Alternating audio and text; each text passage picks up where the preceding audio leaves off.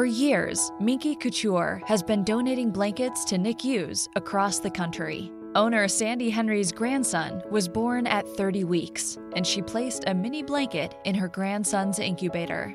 We want to help other NICU families with the Heart of Minky program. For every adult sized blanket purchased, Minky Couture will donate a mini sized blanket to NICUs across the nation.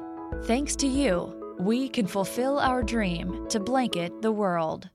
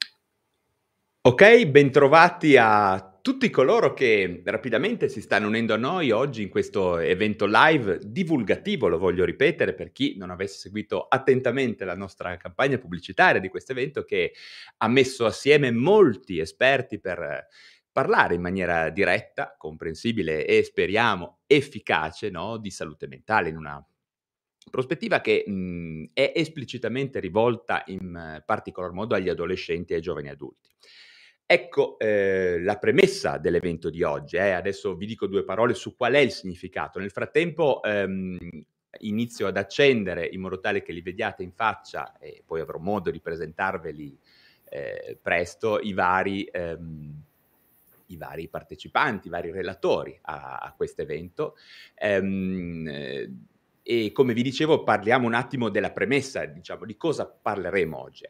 Sappiamo che, mh, sappiamo ormai molto chiaramente che ci sono diverse età critiche no, nella nostra vita e nel campo della salute mentale. Eh, ormai i dati statistici, i dati epidemiologici ci dicono eh, chiaramente che sono gli anni compresi tra i 15 e i 25 quelli in cui si manifestano la maggior parte dei disturbi mentali. No? molte evidenze e direi molte esperienze cliniche sul campo ci dicono anche che, come nelle altre specialità mediche, allo stesso modo no, delle altre specialità mediche, anche nel campo della salute mentale è possibile attuare efficaci interventi di prevenzione tramite ehm, diversi tipi di, di, di, di, azioni che possiamo fare sulla popolazione. In primo luogo la divulgazione, una divulgazione scientifica precisa, chiara e trasversale verso la popolazione. Poi l'abbattimento eh, dello stigma, no? che è ancora un problema molto importante, nonostante siamo ormai nel 2021 la correzione poi di stili di vita disfunzionali, e di cui parleremo presto, e ovviamente la diagnosi precoce, un elemento cardine, un punto di vista diciamo molto importante molto moderno eh, che anche in psichiatria ha un valore immenso.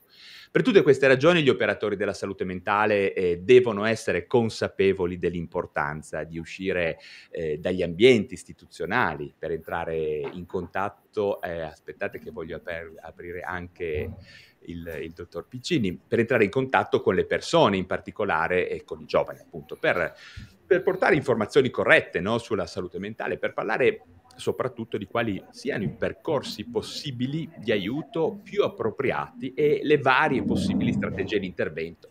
In parole povere, eh, invitare la popolazione a farsi parte attiva del processo del benessere mentale. Bene, per tutte queste ragioni quindi ci troviamo live oggi insieme a tutti voi che ci state seguendo per iniziare questo evento, il lato oscuro della luna, questo momento di incontro che credo credo sarà decisamente intenso e che si delineerà con diversi interventi. E ve li voglio accennare brevemente tutti questi momenti, cioè in, in pratica il programma di oggi. Um, intanto um, vi dico subito che avremo appunto con noi anche l'onorevole Beatrice Lorenzin, eh, deputata, già ministro della salute e coordinatrice di Health and Science Bridge e che condividerà con noi appunto la sua prospettiva politica e culturale sul tema delicato del benessere mentale degli adolescenti e dei giovani adulti. Vi anticipo che parlerà tra poco nel corso dell'evento e sicuramente sarò io oggi ad aprire le danze per così dire, sono Valerio Rosso sono uno psichiatra e mi dedico da anni all'utilizzo del digitale nel campo della salute mentale, sono anche divulgatore scientifico sul web, come alcuni altri eh, alcuni altri professionisti che sono qua con noi oggi e sono appunto anche membro dell'associazione preziosa Onlus di Torino che ha organizzato questo evento per la popolazione. Io vi parlerò di lifestyle psychiatry, cioè di psichiatria e stile di vita ehm, in una prospettiva che spero sia quantomeno moderna, attuale. Eh. Subito dopo ci sarà Silvia Ferrari, eh, una carissima amica, una psichiatra che non la si vede molto online sicuramente, ma che conosce molto bene le problematiche e i disturbi connessi al digitale, alle nuove tecnologie. Eh, il, suo, il titolo del suo intervento è molto interessante e suggestivo, più virali di un virus, più influenza di un'influenza, l'uso dei social media durante la pandemia. A seguire avremo Marco Crepaldi, eh, uno psicologo specializzato in psicologia sociale e comunicazione digitale, eh, soprattutto presidente e fondatore di Kikomori Italia. Non credo per molti di voi abbia bisogno di, eh, di, molte presentazioni, dato che è una delle figure professionali più conosciute sul web eh, nel campo della salute mentale. Eh, Marco, oltretutto, è anche ormai direi un amico. Quindi lui oggi parlerà di Kikomori e il suo tema, il suo titolo sarà Sui ragazzi che non escono più di casa.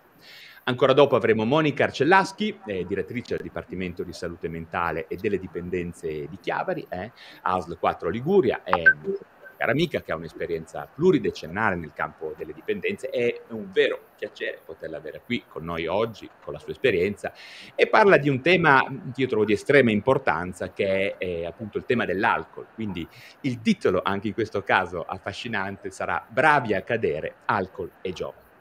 A seguire ancora avremo Maurizio Coppola, direttore facente funzione del servizio dipendenze dell'ASL CN2 di, di Alba.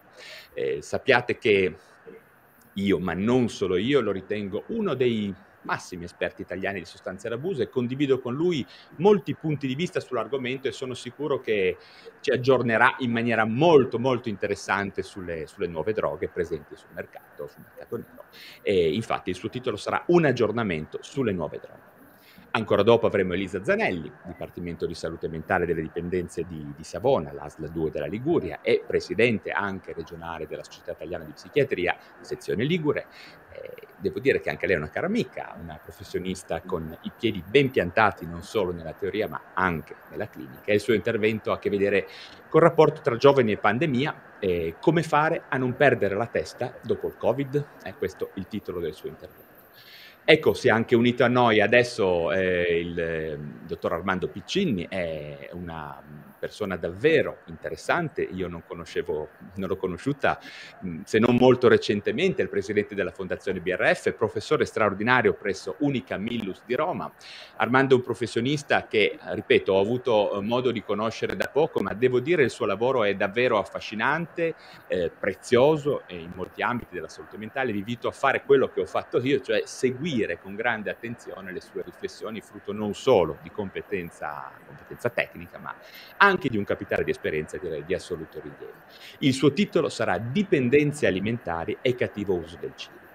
Per finire, last but not least, abbiamo Gennaro Romagnoli, uno psicoterapeuta e un divulgatore eh, che al pari insomma, di Marco Crepaldi direi una figura di riferimento nel panorama della divulgazione online, è una persona con cui collaboro costantemente, anche lui è un amico che vi garantisco è dotato di una cultura psicologica di rara profondità ci parla di uno strumento prezioso, uno strumento sempre più conosciuto in questi anni che si sta diffondendo e infatti parlerà di mindfulness come strumento di, di aiuto e di autoaiuto. E credo, infine, sia anche giusto ricordare eh, il contributo incondizionato dell'azienda Beatrice che ci ha permesso di pubblicizzare in maniera molto, molto efficace l'evento e di arrivare in questo modo a moltissima gente. Vedo che i numeri stanno crescendo delle persone che ci stanno seguendo e soprattutto a gran parte della popolazione appunto residente in Italia. Eh, Molto bene, eh, adesso io ehm, eh, spegnerò i miei, i miei, colleghi e poi li accenderò in seguito eh, durante i loro interventi. Ehm, sono davvero molto contento di aver, di aver, riunito insomma, in questo evento queste persone davvero in gamba e di, di, primissimo ordine nel panorama della psichiatria italiana. Quindi adesso vi li, spegno, li spengo un secondo per dirvi due parole io, ehm, giusto per restare eh, come accadrà poi con anche loro, diciamo, per avere l'attenzione eh, del pubblico sul, sul relatore. Ecco. Um, bene, molto bene. Ecco, eh, il mio compito oggi, come vi ho accennato prima, è, ehm, è quello di parlare sicuramente in, in, maniera introduttiva e riassuntiva di benessere mentale e stile di vita eh, di lifestyle psychiatry, no? come la chiamano nel mondo anglosassone. Questo è un tema che da diversi anni cerco di affrontare e, e di divulgare in maniera scientifica, sia durante la mia attività clinica, devo dire, quindi sul campo presso il Servizio Sanitario Nazionale, ma anche sui miei canali social dove spero di poter essere d'aiuto anche a un maggior numero di persone. Ne parlo con convinzione, eh, ne parlo perché lo stile di vita, il cambiamento verso uno stile di vita specifico e indirizzato al miglioramento del, del benessere mentale rappresenta eh, quello che io e anche altri chiamano la terza via alla salute mentale, un intervento che può essere eh, sia preventivo che terapeutico e di mantenimento e che si affianca benissimo agli altri classici interventi terapeutici della salute mentale, come ad esempio la psicofarmacologia e la, eh, la psicoterapia. Inoltre ehm, ha le caratteristiche di rendere eh, le persone mh, attive eh, per così dire, consapevoli e coinvolte nel processo di mantenimento e di recupero del benessere mentale. Ma andiamo con ordine e iniziamo anche con una piccola premessa. Eh. Um, direi che oggi siamo tutti qui in questa live per uscire. Eh, chiaramente dai nostri studi, no? dalle nostre ASL, provare a scendere eh, tra le persone, per fare in modo che le persone, in particolare gli adolescenti e i giovani adulti, diventino per l'appunto più attivi, più esperti e più consapevoli dell'esistenza della malattia mentale e del disagio psichico. Sto parlando del fatto che tutti i cittadini diventare, so- dovrebbero diventare soggetti attivi Questa è una delle parole eh, chiave di oggi, sia per quello che riguarda l'avvicinamento alle cure, eh, quando un disturbo si manifesta, chiaramente, magari imparando a conoscerlo bene, ma anche e soprattutto di diventare il più coinvolti possibile no? nel campo della prevenzione della malattia, che è un argomento che in psichiatria non è così spesso divulgato tra le persone. No? Non so cosa ne pensate voi, ma non così frequentemente si sente. Bene, ehm, parlando quindi no, di salute mentale, ma io direi, parlando in generale di ogni professione di aiuto sanitaria eh, o sociale anche, credo si debba uscire da quel teatro piuttosto consolidato nel corso dei secoli, direi, in cui ci sia qualcuno che detiene il potere no, della diagnosi e della cura in maniera quasi oracolare, come un guru, e chi invece risulta essere alla mercé, no? Quasi sottoposto, ovvero al paziente che deve appunto essere paziente e spesso si ritrova ad accettare in maniera passiva le disposizioni preventive, di diagnosi, insomma anche di terapia. Questa figura, questo ruolo del paziente che corre dal medico no, nel momento del bisogno ad attendere in maniera alle volte quasi indolente, no? una terapia, una soluzione magica alle sue sofferenze, deve sicuramente cambiare, quantomeno aggiornarsi. Ecco. In realtà il paziente come soggetto passivo è qualcosa che deve essere totalmente estirpato dalla mente, non solo di noi medici e psicologi, ma anche e soprattutto dalla mente delle persone, dei cittadini che devono prendere eh, a piene mani il controllo della conoscenza dei problemi di salute mentale, delle modalità con cui ci si può, si può richiedere aiuto efficacemente e soprattutto di che cosa fare concretamente anche per abbassare la probabilità di soffrire di un disturbo mentale. Bene, per tutte queste ragioni io oggi vi parlo di un tema appunto non troppo noto tra le persone che potrebbe invece essere molto utile per mantenere o aiutare a ripristinare un buon livello di salute mentale. Parlo della lifestyle psychiatry, eh, quella che dovremmo chiamare in italiano psichiatria dello stile di vita, cioè tutta una serie di informazioni, di strategie che possono aiutare ad allontanare il rischio di sviluppare una, una malattia mentale o in associazione agli altri classici interventi dei farmaci o della psicoterapia, permettere di ottenere nuovamente un buon livello di salute mentale una volta che un disturbo si sia già malauguratamente manifestato. Okay? Quindi se, se, chi ci ascolta sta per fortuna bene, potrà avvicinarsi ad una prospettiva innovativa per continuare a mantenere il suo benessere. E se invece qualche cosa iniziasse ad andare male sul piano psicologico, beh, per prima cosa ricordate tutti che il miglior modo per risolvere efficacemente alla radice i disturbi mentali è appunto quello di essere visitati da uno specialista il prima possibile, ok? E accedendo tramite l'aiuto, ad esempio, di un medico di medicina generale ad un centro di salute mentale, no? Per fare un esempio più classico ma parliamo comunque di psichiatria e stile di vita. Bene, certamente è ormai noto che il nostro benessere mentale, la nostra salute mentale dipendono da diverse variabili. Per molti anni, molti decenni direi, si è sentito dire che su alcune si aveva la possibilità di intervenire, mentre su altre no. Eh.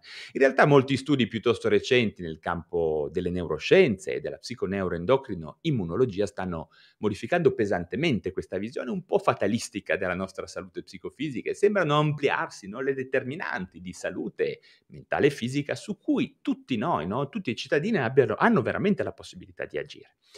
E per arrivare ad illustrarvi per bene il tema di questo mio intervento, cioè l'importanza dello, eh, dello, stile di vita in psichiatria, ci sono alcune premesse importanti da fare per mettere in crisi questa visione antiquata di quali siano i determinanti di malattia legati alla salute mentale, ok? Infatti, come vedremo quando parliamo di salute mentale, non è per niente tutto scritto, è stabilito nel DNA eh, e una via per stare meglio, mhmm, diciamo, è sempre possibile trovarla, non solo tramite i classici interventi terapeutici della psichiatria che sono efficaci, assolutamente da tenere in considerazione. There's always something new and exciting happening in Montgomery County, Maryland. Join podcaster and business leader Kelly Leonard and me, Bob Levy, on another episode of Something to Talk About, where we speak with industry leaders making an impact in our county. It's time to get your checking account to zero with free checking from PenFed. That's zero ATM fees, zero balance requirements, and zero time spent waiting for your paycheck to direct deposit because you can receive it up to two days early. Open your account with just $25 and see how big zero can be Apply online today at PenFed.org slash free checking. Early direct deposit eligibility may vary between pay periods and timing of payer's funding. To receive any advertised product, you must become a member of PenFed, insured by NCUA. Volte come primo e anche unico, eh, come dire, protocollo di intervento, ma anche comprendendo e praticando l'importanza um, del cambiamento del modo in cui viviamo, no? finalizzato appunto anche alla prevenzione, oltre che al recupero e al mantenimento del benessere mentale. Certamente in psichiatria, come in tutta la medicina, la cosa eh, importante è fare le cose eh, presto e quindi è anche molto utile essere ben informati, no? sia per aiutare noi ma anche per essere di aiuto agli altri, quindi accedere velocemente alle, alle richieste degli specialisti. Ecco. Quindi oggi vi voglio parlare comunque di, ehm, anche di temi che sono molto importanti, come il concetto di possibilità, di opportunità di cambiamento e di scelta, no? e non solo di destino e di predeterminazione. Questo è un messaggio molto positivo che vorrei mandare a tutte le persone che ci stanno seguendo, specialmente i più giovani. Ad esempio, il bagaglio genetico è una dimensione indubbiamente piuttosto predeterminata, no? la familiarità per i disturbi mentali, ma nel corso degli ultimi anni stiamo scoprendo tramite gli studi di epigenetica che in buona parte l'ambiente e la nostra relazione con l'ambiente possono modificare il modo in cui il nostro bagaglio genetico si esprime no, nella nostra vita. Ormai le neuroscienze stanno, stanno capendo bene che i meccanismi biologici che influenzano i nostri geni possono essere un po' ovunque sono determinati da tutto quello che ci circonda, l'ambiente, cosa mangiamo, come dormiamo, come ci relazioniamo con gli altri, insomma, come gestiamo lo stress, le sostanze di abuso, come vedrete, e quindi come viviamo in generale. Quindi stiamo capendo sempre meglio che provando a cambiare il modo in cui stiamo nel mondo, possiamo migliorare il nostro livello di salute. Eh? La salute mentale, o meglio la nostra salute biopsicosociale, come dice l'OMS, dipende quindi anche dalle scelte che facciamo e quindi tutti noi siamo chiamati a diventare, come dicevo prima, soggetti attivi quando si parla di, di prevenire, recuperare o mantenere il nostro benessere. I pazienti che seguo nella mia attività clinica e chi mi segue sui social sa bene che quando parlo di cambiare stile di vita io mi riferisco sempre a cinque prospettive di cambiamento che io chiamo pilastri del nostro stile di vita che sono l'attività fisica, l'alimentazione, la cura del sonno, la gestione delle sostanze di abuso e il riconoscimento e la regolarizzazione dello stress. Ovviamente in questo momento non scenderò molto nello specifico di come si possa lavorare su questi pilastri, ne ho parlato molto in passato, chi vuole approfondire troverà sul mio canale YouTube e sul mio blog tutte le risposte che cerca. Il mio messaggio di oggi è più generale, diciamo è uno sprone, una spinta a cambiare prospettiva sul ruolo che ognuno di, ha, di noi no, ha, eh, può avere rispetto alla propria salute mentale. Un ruolo attivo, lo ripeto, basato su consapevolezza, conoscenza e tentativo di evitare di ammalarsi, se è possibile, magari di arrivare un secondo prima che le cose poi prendano davvero una brutta piega. No? E anche in quel caso voglio dirvi con forza che la prima cosa da fare sarà sicuramente farsi aiutare il prima possibile da uno psicologo o da uno psichiatra, ok? Quindi per arrivare un pochino alla fine di questo mio discorso veloce, vi voglio ricordare ancora che la psichiatria dello stile di vita, eh, questa terza via, come mi piace chiamarla, non è un'alternativa e non si oppone chiaramente alla psicofarmacologia, alle psicoterapie o alla riabilitazione, che sono interventi di primaria importanza in psichiatria, ma si integra con questi interventi.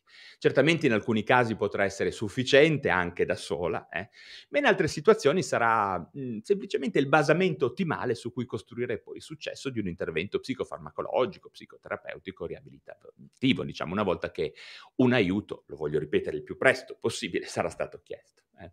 Bene, vi ringrazio davvero ehm, per chi ha seguito questo, queste mie parole e ehm, spero che queste mie osservazioni possano arrivare in maniera efficace alle persone più giovani, agli adolescenti in particolare, e che possano far emergere ognuno di loro delle proprie buone motivazioni personali al cambiamento verso uno stile di vita più sano e più appagante, no? per affrontare al meglio un futuro che sono sicuro potrà essere davvero splendido. Quindi a questo punto io concludo eh, e, ehm, e, fatemi accendere il, il prossimo eh, relatore che è la dottoressa eh, professoressa Silvia Ferrari eh, a cui passo la parola. Eh, ciao Silvia, come va? Buonasera, ciao Valerio, ciao a tutti.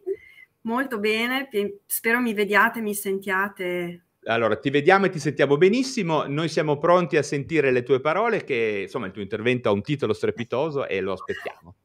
Allora, eh, devo però mh, proiettare le mie Attivare. Sì, sì, attiva pure le diapo. Allora, ehm, dunque, condivido. Voi a un certo punto mi direte se vedete qualcosa. Allora, vediamo un attimino. Hai acceso? Ah, ok, ci sei, ti vedo. Adesso accendo. Quindi qua è il tuo schermo, eh? Direi sì. che ci sei, io ti lascio, mi faccio da allora. Però. Mm, scusami Valerio, le diapositive le state vedendo? Sì, benissimo. Ti vediamo Ottimo. anche a te. Tu guarda pure il tuo schermo, si vedono sia le diapo che te. Tutto a posto. Molto bene. Quando è terminato io lo capirò e rientrerò okay. e tu spegnerai lo schermo. Eh? Senz'altro, grazie mille, quindi grazie ehm, dell'invito e complimenti sicuramente al dottor Rosso per eh, la creazione di questo evento in cui ho il piacere di essere coinvolta e vedete il titolo che Valerio ha pensato di affidarmi. E, ho pensato di partire eh, da una ovvissima definizione di che cosa siano i social media, che è assolutamente inutile per la maggioranza di voi, ma ci sarà qualche boomer collegato a cui magari fa comodo, sapere che da Wikipedia definiamo social media quelle tecnologie digitalmente mediate che facilitano la creazione, la condivisione e lo scambio di informazioni, idee e interessi professionali o altro eh, allo scopo sostanzialmente di creare delle comunità virtuali. E I social media, bene o male, tutti condividono queste tre fondamentali caratteristiche. Si tratta di applicazioni interattive in cui i contenuti eh, sono il, la linfa vitale, il sangue, la vera essenza e l'idea è quella appunto di facilitare le interazioni sociali eh, mettendo in collegamento l'utente, lo user, con individui o gruppi di individui fondamentalmente simili a lui o a lei. E, ehm, quindi in sostanza sappiamo tutti molto bene che i social media li utilizziamo per fare tante cose, documentare ricordi, farsi pubblicità, divulgare, eh, come in questo caso, come stiamo facendo proprio questa sera, eh, conoscenze, si spera, utili per eh, le persone. E ehm, è interessante osservare come questa mutevole relazione tra l'umano e la tecnologia sia divenuta recentemente il focus essa stessa di uno specifico campo di studi denominati per l'appunto studi di tecnologia self. Eh, altra considerazione introduttiva abbastanza inutile, però eh, è comunque necessario fare riferimento a qualche numero. Qui ho fatto riferimento ai dati pubblicati su Data Reportal risalenti all'ottobre del 2021, quindi aggiornatissimi, che ci dicono che nel mondo gli utilizzatori di social network sono attorno ai 4,55 miliardi che costituiscono quindi oltre la metà della popolazione mondiale, più un 10% rispetto all'anno scorso. Mediamente questi utilizzatori, voi compresi, stanno collegati ai loro diversi social due ore e mezza al giorno, diversi social che sono mediamente 6,7 a persona. Quali sono questi social? Vi invito a pensare brevemente, secondo voi, qual è quello in testa alla classifica e immagino tutti saprete che in testa alla classifica c'è ancora lui, c'è Facebook, seguito poi a distanza da YouTube, WhatsApp, Instagram e Messenger di Facebook e poi i vari altri eh, social che conoscete, che in alcuni casi sono molto diffusi ma limitatamente ad aree geografiche o a determinate fasce di popolazione. Non mi addentrerò nel dettaglio di tutti i punti, che sono come vedete tanti, di questa eh, slide che riassume eh, il profondo impatto psicosocio-economico che sta avendo su tutti noi la pandemia. Me ne interessano in particolare due, che sono innanzitutto il concetto di infodemia, un termine che si è diffuso parallelamente a quello di pandemia e che si riferisce appunto a una sorta di vero e proprio contagio informativo mediato per l'appunto per la maggioranza, nella maggioranza dei casi proprio dai social media. E la seconda considerazione che mi serve mm, e che un po' insomma vedremo di affrontare dalle sue diverse sfaccettature nel corso di questo webinar eh, è che la pandemia sta avendo profonde eh, conseguenze di tipo psicosociale, soprattutto su alcune fasce della popolazione già fragili per conto proprio, come ad esempio ehm, eh, persone con disagio economico, migranti e poi appunto determinate fasce di età, ovviamente bambini ed adolescenti innanzitutto. Vi cito eh, due dei tantissimi lavori scientifici che sono stati eh, prodotti in questi ultimi due anni su questo tema, cioè sull'impatto psicosociale dei social media, in particolare negli adolescenti. Qui vi cito i dati di questa indagine condotta su oltre mille ragazzi dell'area psi- ehm, asiatica che ehm, hanno in un circa un quarto dei casi espresso considerazioni positive rispetto ai social media, un terzo invece dichiarato opinioni negative. I primi, quelli con un'opinione positiva, l'hanno messa in rapporto principalmente alla possibilità ovviamente di rimanere un minimo in contatto con amici familiari nonostante il forzato isolamento sociale e poi anche eh, beneficio per potersi passare un po' il tempo e distrarsi e ovviamente ottenere notizie.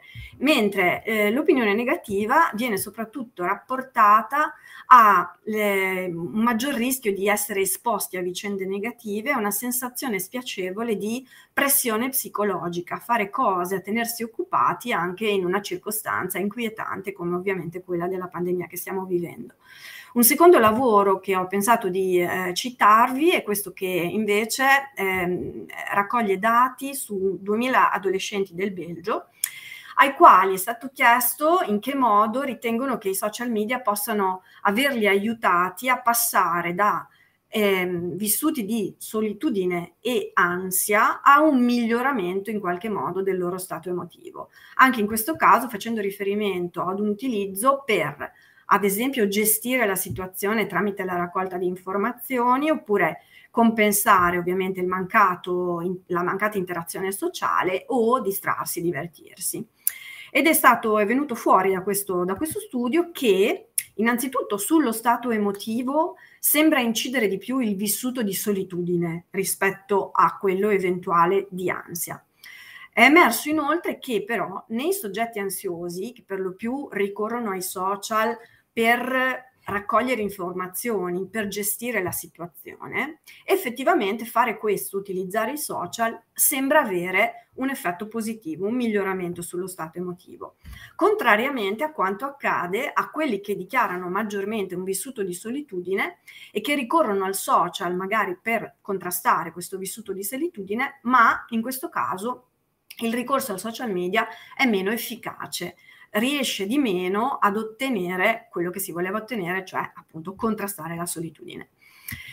Eh, in linea di massima quindi possiamo identificare una serie di fattori positivi, di pro e di contro rispetto all'utilizzo dei social media, in particolare nel contesto della pandemia. Tra i pro ovviamente la facilità, eh, la diffusione rapida delle informazioni, la possibilità di contrastare almeno in parte il blocco delle attività lavorative scolastiche e l'isolamento sociale, come abbiamo detto, ridurre quindi la noia e l'isolamento. Sul lato invece delle, delle conseguenze negative abbiamo già citato l'infodemia e, ehm, e, anche il fatto che ovviamente la rapidità di diffusione di informazioni ha reso possibile, rende possibile anche il diffondersi di informazioni assolutamente erronee e devianti eh, che portano poi a comportamenti a, a, loro volta pericolosi. Un altro fenomeno eh, molto interessante è quello della eh, creazione attorno a noi, eh, di cui sono a volte i social media responsabili, di quelle che si chiamano bolle informative, vale a dire il fatto che eh, una volta che abbiamo dichiarato l'interesse nei confronti di questo o quel tema, poi quel tema ci viene continuamente riproposto, mantenendoci quindi chiusi dentro a una bolla di informazioni che ci impedisce di considerare magari altre prospettive, ed avere altri tipi di informazioni per poi ovviamente citare il fenomeno del, degli hater, del comportamento maleducato incivile e del cyberbullismo che a volte può conseguirne.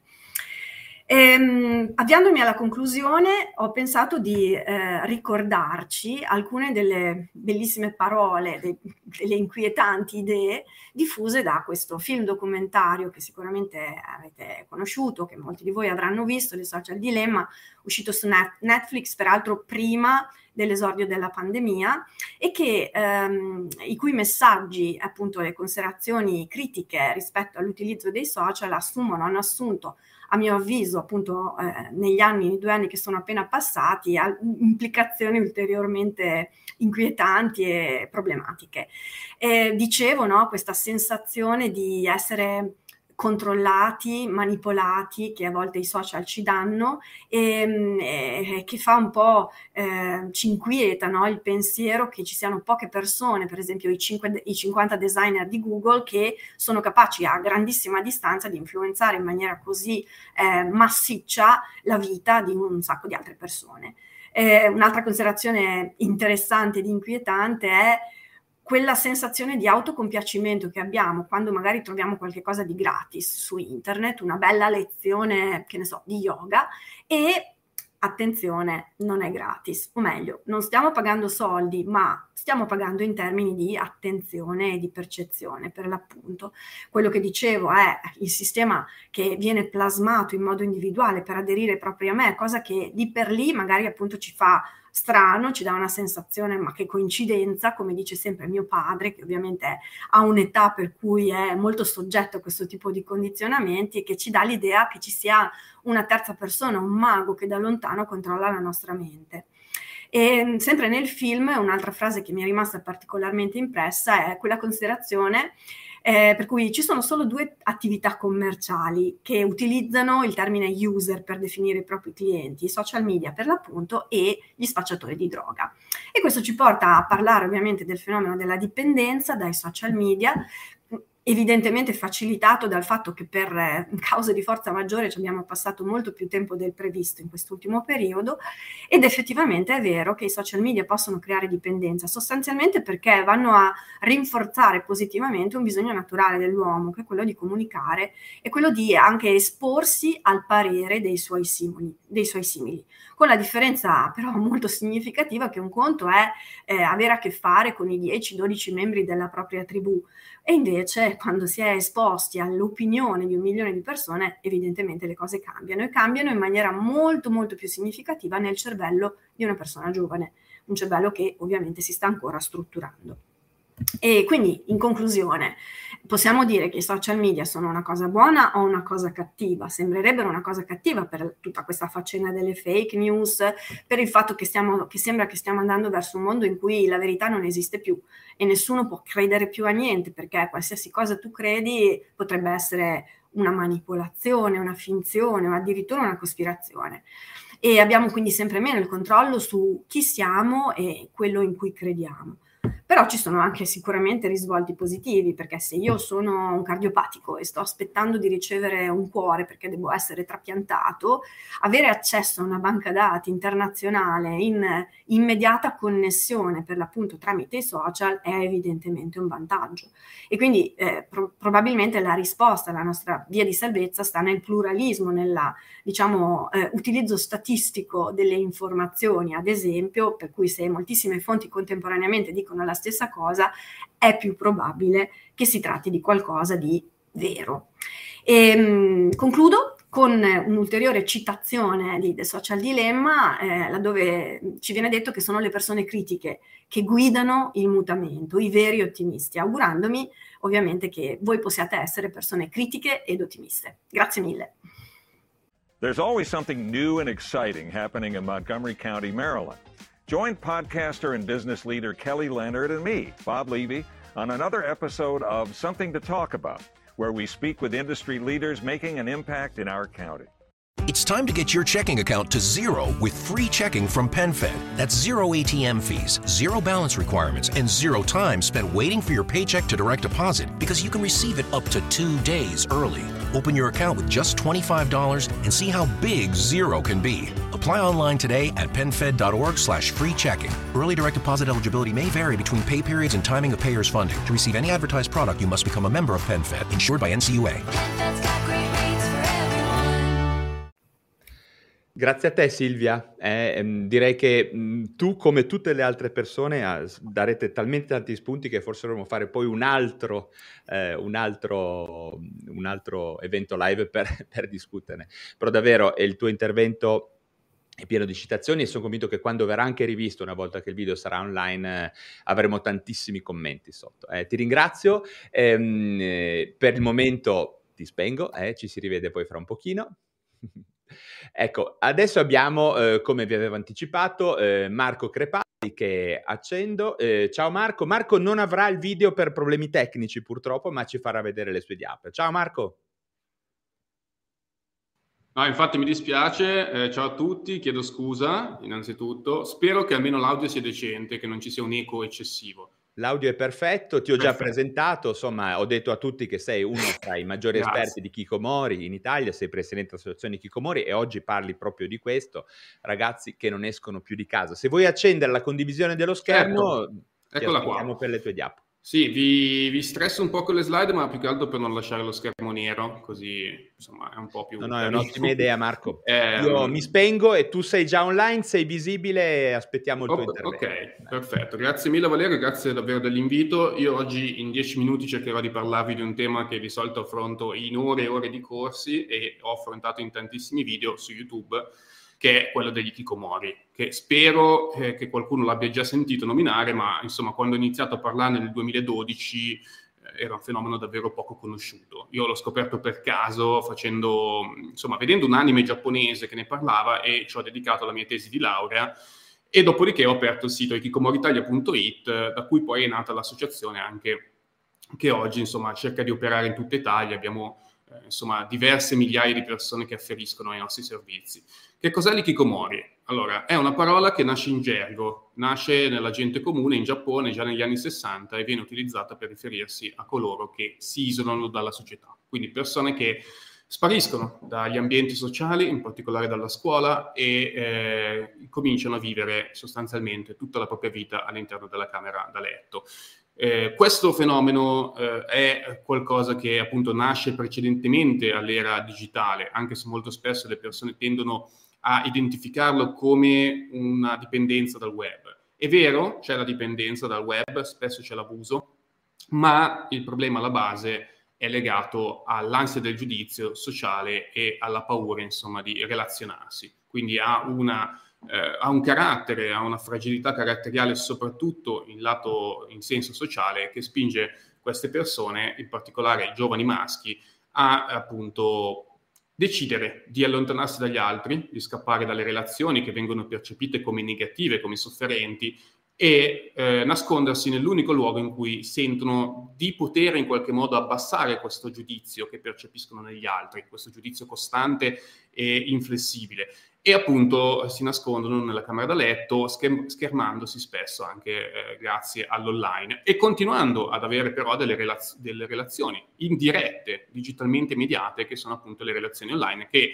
per i primi Kikomori in Giappone negli anni 60 non esistevano, ma per fortuna per certi versi oggi sono possibili. Quindi come avrete già capito, internet in questo caso, in questo fenomeno, ha un ruolo ambivalente. Da una parte può essere una fonte per mantenere dei contatti con la società, anche per persone completamente isolate a livello fisico, dall'altra è qualcosa che effettivamente eh, condiziona molto la nostra vita sociale e se abusato ci porta magari a prediligere alcune dinamiche del web rispetto ad alcune dinamiche reali. In Giappone ci sono stati più di un milione di casi accertati, questo numero riflette solo gli under 40, ma purtroppo, sebbene l'ikikomori come forma di isolamento sociale inizia di solito durante l'adolescenza, purtroppo se non si interviene in modo corretto e tempestivo tende a cronicizzarsi e può potenzialmente durare tutta la vita. Questo è un punto fondamentale su cui le persone spesso magari ehm, si allarmano, ma purtroppo è così. Un Ikikomori può autoalimentare il proprio isolamento finendo per eh, costantemente rinnovarlo e rafforzarlo nel tempo. Quindi magari inizialmente si isola progressivamente per questo disagio adattivo, di cui spesso parla anche Valerio Rosso, no? una difficoltà adattiva, un disturbo dell'adattamento che lo porta lentamente per carattere a ricercare una maggiore protezione, una maggiore solitudine, e però questa solitudine perde il suo focus, va alla deriva e eh, sorpassa quello che potremmo definire un limite fisiologico e diventa a, eh, a tutti gli effetti un disturbo patologico, un isolamento patologico che nella sua patologia è difficilmente reversibile, tende appunto a irrigidirsi e a innescare anche tutta una serie di meccanismi protettivi rispetto appunto alla scelta dell'isolamento che sono legati alla paura del tempo perso, alla sensazione di ormai non poter più tornare indietro, di non avere più la possibilità di reinserirsi nel ciclo della vita, nel percorso che tutti gli altri stanno facendo e che noi invece non siamo riusciti a fare. Da che cosa è causato l'ikikomori? Eh, possiamo identificare quattro macro cause eh, che possono essere divise in cause sociali, quindi a livello macrosociale le pressioni alla realizzazione sociale sono sempre più forti in questa società. Quantomeno i giovani le percepiscono sempre più forti.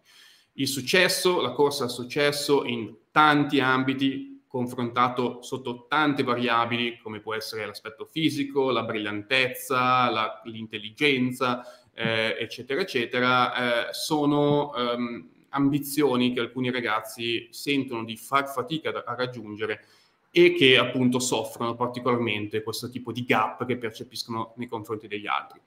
In più, in più parliamo spesso di ragazzi molto intelligenti, non è raro che negli Kikomori ci siano plus dotati, che hanno quindi un carattere che li porta anche a sovrastimare questa loro inadeguatezza rispetto magari effettivamente a quello che è.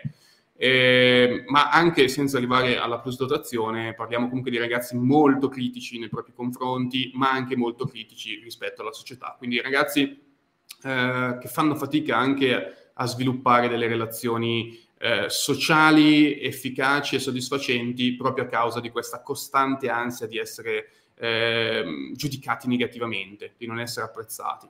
I social ovviamente giocano un ruolo in quest'ansia, no? in quest'ansia sociale che è ormai eh, diffusa a livello endemico, tutti, chi più, chi meno, chi a livello patologico, chi no, eh, proviamo un certo grado di ansia sociale perché abbiamo insomma costantemente paura del giudizio degli altri. Ovviamente una certa dose di ansia sociale è fisiologica, ma se diventa appunto eccessiva può compor- compromettere enormemente anche, delle, anche, le nostre funzioni più basilari, anche, nostri, anche le nostre azioni più, più, basiche. Ovviamente anche la scuola ha un compito, ha un ruolo in questo, perché se la maggior parte degli kikomori che iniziano il proprio ritiro lo fa intorno ai 15 anni, quindi tra gli ultimi anni delle scuole medie e i primi anni delle, suole, delle scuole superiori, sicuramente anche la scuola ha una certa influenza e può ovviamente giocare un ruolo fondamentale nella prevenzione.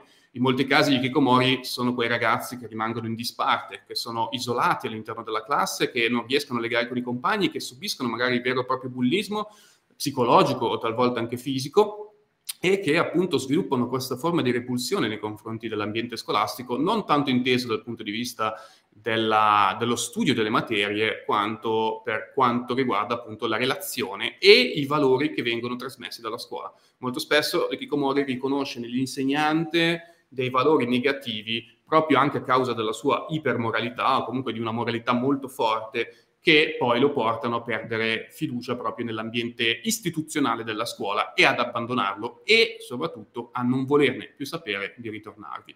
E questo ovviamente allarma molto la famiglia, che però da una parte è sicuramente una vittima, diciamo, una componente di sofferenza per la famiglia di Kikomori, dall'altra ha sicuramente una, un certo grado di mh, responsabilità. Spesso ci sono famiglie che ne hanno molta di più, famiglie che ne hanno molta di meno, ma difficile che un caso di Kikomori non abbia un qualche grado di eh, responsabilità da parte dei genitori.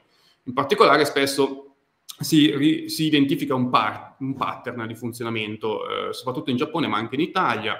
Una madre a cui viene delegato molto dell'aspetto educativo, che tende a essere ansiosa, che tende a essere magari anche protettiva, eh, e un padre invece assente, o proprio dal punto di vista fisico, ma soprattutto dal punto di vista emotivo, un padre incapace di legare emotivamente, profondamente con il figlio. E questo squilibrio appunto nei ruoli porta eh, spesso a un legame eccessivamente morboso tra figlio e madre che poi porta anche un'incapacità del ragazzo di sviluppare un'indipendenza dai genitori che lo porta anche a di fatto fallire uno step evolutivo fondamentale che è quello del passaggio dall'adolescenza all'età adulta. Perché noi siamo abituati a interpretare l'adolescenza come una fase anagrafica che inizia a una certa età e finisce a una certa età, ma l'adolescenza è una fase evolutiva che non per forza finisce, se non si è in grado, se c'è qualcosa che blocca questo tipo di eh, processo evolutivo. E questo processo evolutivo può essere bloccato anche da un atteggiamento genitoriale iperprotettivo e che non lascia al giovane un progressivo spazio per poter eh, avere la propria indipendenza.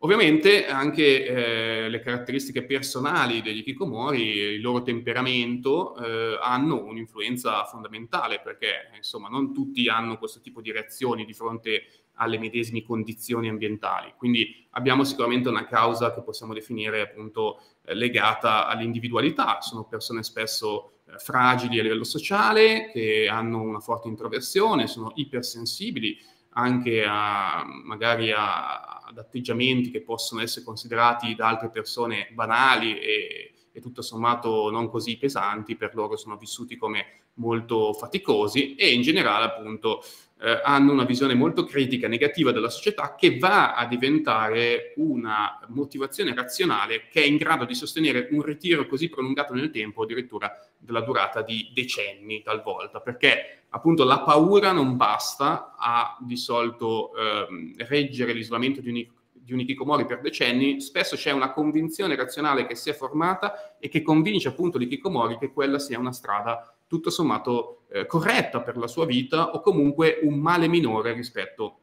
a una strada alternativa che implichi della socialità.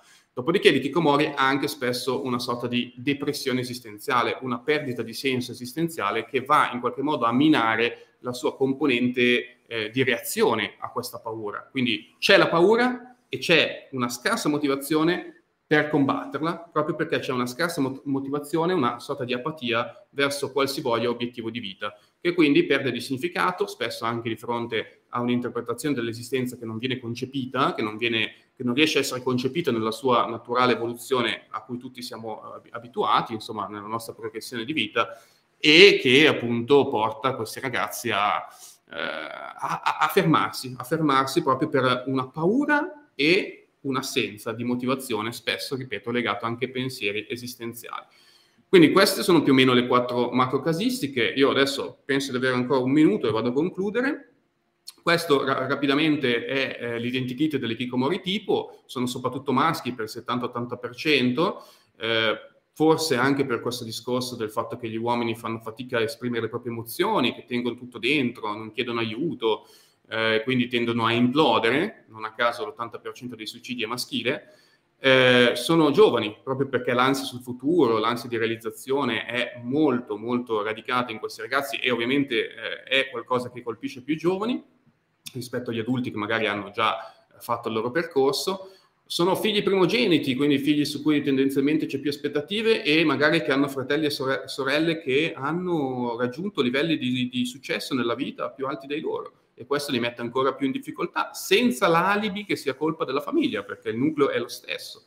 E sono appunto eh, persone che tendenzialmente hanno un livello di intelligenza medio-alto, eh, sono molto sensibili e sviluppano questa forte negatività nei confronti della società, che viene percepita come un ambiente i cui valori morali sono molto lontani dai valori che l'Ikikomori sente di avere. E questa incapacità di scendere a compromessi porta l'Ikikomori a scegliere un tutto niente, o la società, la mia vita è eh, l'ideale che io mi sono prefissato, oppure io abbandono, mollo e faccio anche un gesto anticonformista, perché l'ikikomori può essere interpretato anche come una forma di ribellione. Certo, una ribellione dettata da una paura, da un disagio, ma nell'ikikomori, nell'interpretazione dell'ikikomori, l'isolamento è anche una sfida a una società appunto che lui eh, odia e ha delle persone, compresi i genitori talvolta, che lui non stima proprio per i valori che essi trasmettono.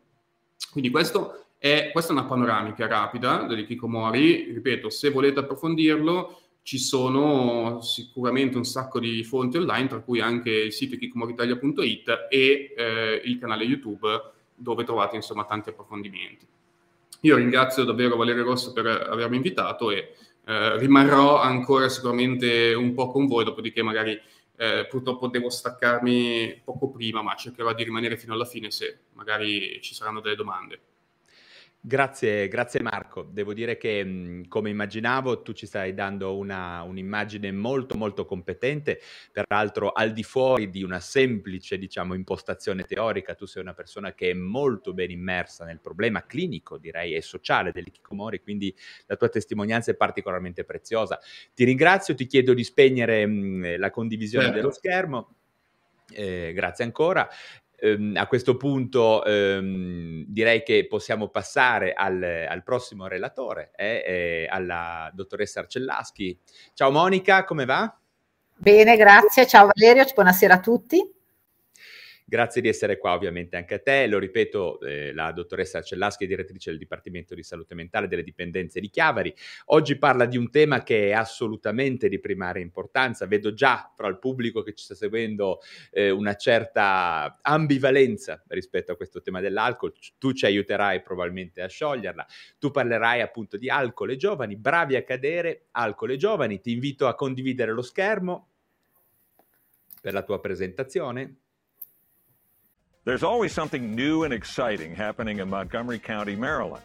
Join podcaster and business leader Kelly Leonard and me, Bob Levy, on another episode of Something to Talk About, where we speak with industry leaders making an impact in our county. It's time to get your checking account to zero with free checking from PenFed. That's zero ATM fees, zero balance requirements, and zero time spent waiting for your paycheck to direct deposit because you can receive it up to two days early. Open your account with just $25 and see how big zero can be. Apply online today at penfed.org slash free checking. Early direct deposit eligibility may vary between pay periods and timing of payer's funding. To receive any advertised product, you must become a member of PenFed, insured by NCUA. Perfetto, adesso te, te lo accendo. Eh, tu adesso sei online, ti si vede strabene, e puoi pure andare e poi alla fine faremo quello che tu sai. Ok, allora a me tocca appunto l'argomento l'alcol, io sono una psichiatra e lavoro in un CERT, questa è la cosa fondamentale. E la, diciamo così, la, il titolo riprende la strofa di una canzone cara ai ragazzi e cara anche a noi boomers, tutto sommato. Eh, volevo fare un, due o tre premesse. La prima è che eh, volevo ricordare che le condotte di dipendenza vengono agite dopo la pubertà e più spesso durante l'adolescenza o subito dopo, cioè nel momento di svincolo dalle figure di protezione genitoriali, come se l'adolescenza non fosse pronto a crescere.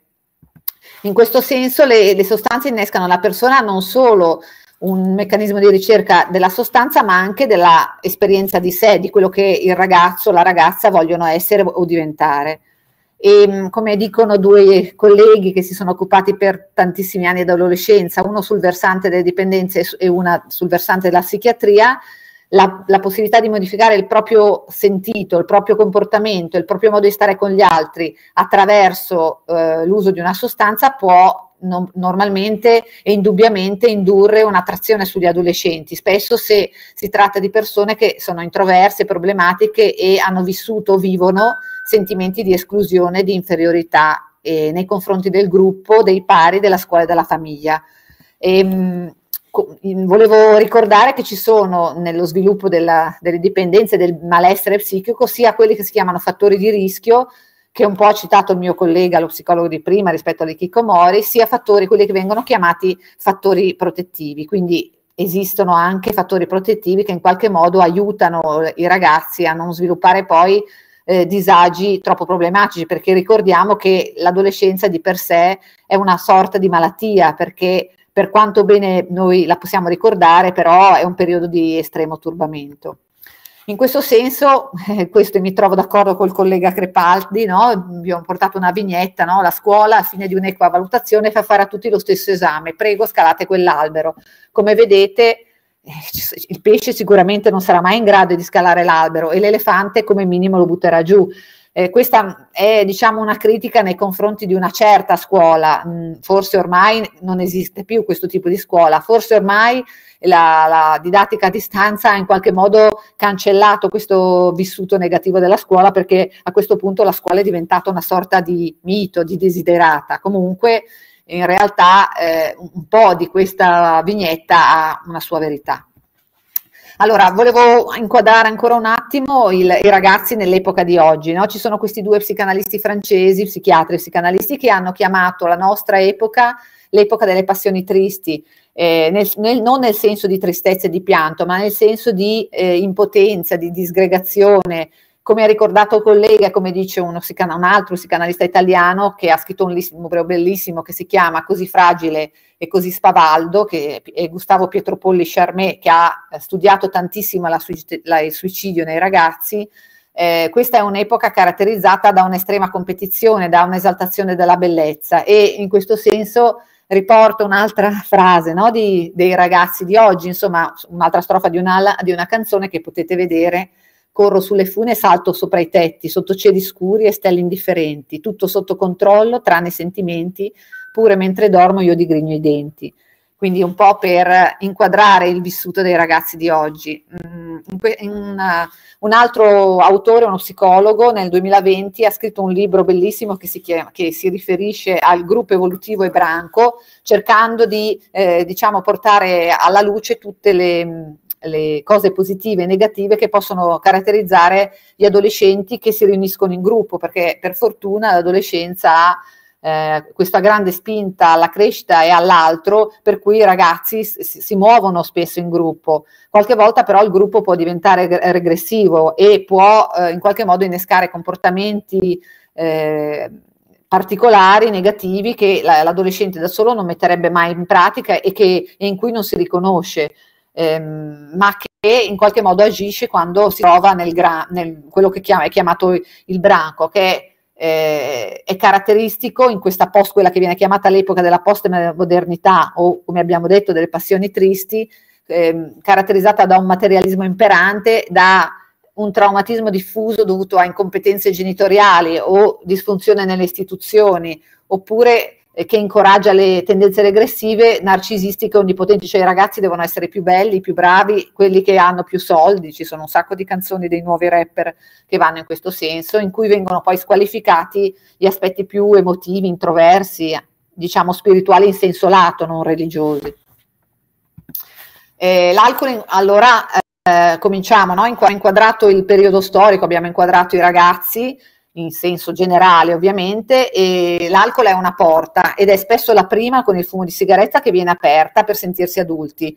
E come psichiatra del CERT devo anche dirvi però che spesso è l'ultima che rimane aperta quando tutte le altre dipendenze sono andate, ovvero in qualche modo si sono ricomposte, eh, l'alcol rimane come protagonista in, in queste persone, in, quindi come, come dire, come, anche perché è una droga, virgolette, socialmente accettata e che troviamo ovunque, nel senso che non, non hai bisogno di andare allo, dallo spacciatore, basta andare al supermercato. Vedete che, vi faccio solo vedere, no? il fumo di sigaretta, stiamo parlando in questo momento di sigarette, è eh, una porta per, ed è, come vedete, a 11 anni c'è lo 0,8% delle ragazze e l'1,4% dei ragazzi che ha utilizzato fumo di sigaretta. Questo è, è, una, è, un organismo europeo che studia, che ha diciamo, portato questi dati, che è l'Health Behavior in School Aged Children, cioè ragazzi in età scolare. E, ehm, ora guardiamo l'alcol, come vedete la, il consumo di alcol è molto più alto del, del, consumo di sigaretta già a 11 anni, sia nelle ragazze sia soprattutto nei ragazzi. No? Vediamo 11, 13, 15 il totale. Se poi andiamo a vedere il binge drinking, che è quel famoso fenomeno in cui i ragazzi assumono 5 o più unità alcoliche in una, un periodo molto breve, vediamo addirittura che i ragazzini e le ragazzine di 11 anni hanno, hanno, hanno effettuato questa tipologia di comportamento già in età, già in una grossa percentuale molto più elevata di quella del fumo di sigaretta già in tenera età, 11 anni, quindi non parliamo più della famosa adolescenza 14-25, ma parliamo di ragazzini, l'adolescenza adesso arriva a 11 anni, 12 anni, quindi ha, abbiamo già comportamenti da uso di sostanze, vogliamo chiamarlo così, già in età molto precoce.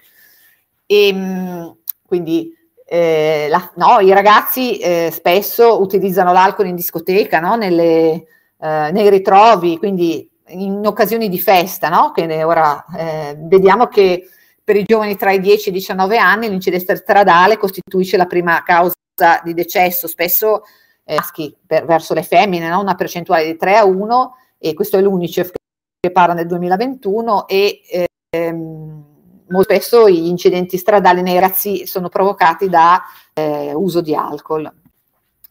Mm, vi faccio solo vedere appunto la, le cause di morte, vediamo che la, l'incidente nei ragazzi tra i 15 e i 19 anni, che la causa di morte è molto alta, come sono alte anche eh, la violenza interpersonale e il suicidio, però era per farvi dare uno sguardo, diciamo. Il Ministero della Salute dice che i comportamenti a rischio nel 2020 di alcol sono particolarmente diffusi nella fascia di età tra i 18 e i 24 e i ragazzi consumano molto più alcol delle ragazze e il, tra i comportamenti a rischio quello che ho chiamato prima binge drinking, cioè l'assunzione di 5 o più unità di alcol in un periodo ristretto di tempo, è l'abitudine più diffusa. Purtroppo a preoccuparci molto è l'aumento registrato nelle ragazze che eh, tra i 14 e i 17 anni hanno superato per la prima volta i ragazzi come consumatori a rischio. E questo è un fenomeno che non si era mai verificato prima, in qualche modo ci pareggia il, al, in peggio, in nel male alle, dire, alle, agli stati del nord, al cosiddetto bere nordico. E mh, un altro aspetto che è molto importante considerare è che il lockdown sono cambiate le modalità di approvvigionamento perché ormai si può acquistare alcol eh, sui canali online con l'e-commerce. E il settore delle bevande alcoliche come vedete ha avuto un'impennata tra il 181 e il 250% che è una, un grosso aumento perché si sono, aumenta- appunto, sono aumentati i consumi domestici cioè il bere in solitudine. Addirittura eh, si, usava, si usa il social, si usava soprattutto nella fase stretta della pandemia i social network per fare feste diciamo in remoto e per in qualche modo utilizzare alcol.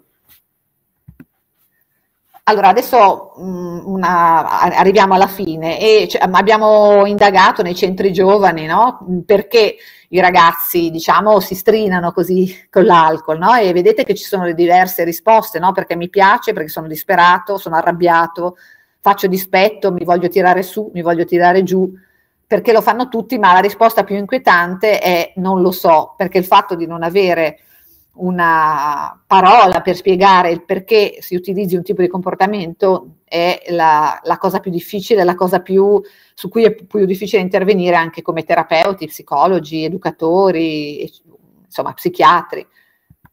E adesso vi faccio solo vedere l'affluenza la, eh, al nostro servizio, al nostro CERT dei ragazzi. Vedete che per droghe ho evidenziato i ragazzi, ci sono ragazzi giovani, mentre vedete l'alcol i ragazzi giovani sono pochissimi, quindi pochissimi ragazzi vengono ai servizi per problematiche alcol correlate perché, ripeto, la sostanza, l'alcol è legale, l'alcol non manifesta i suoi effetti negativi se non diciamo col coma etilico, ma gli effetti cronici negativi si manifestano dopo lunghi anni, dopo 10-20 anni, se consu- con, per, si continua il, diciamo, l'abitudine all'alcol.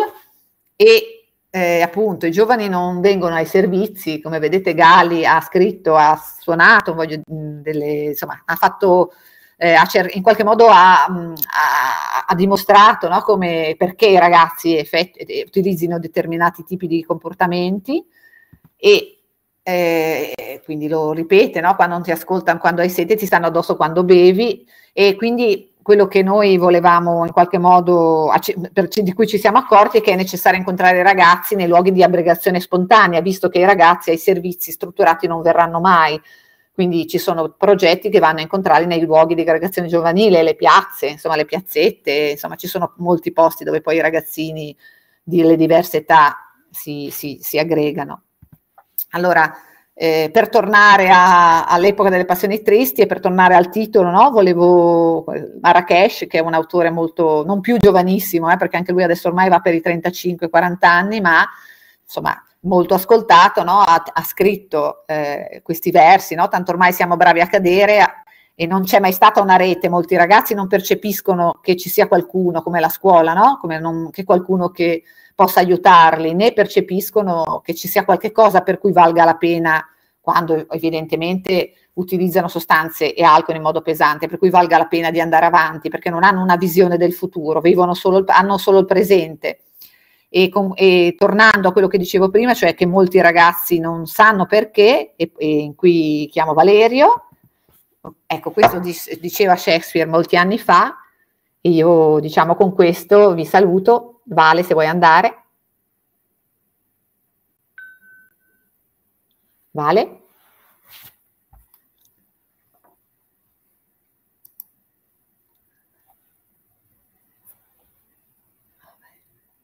Eh,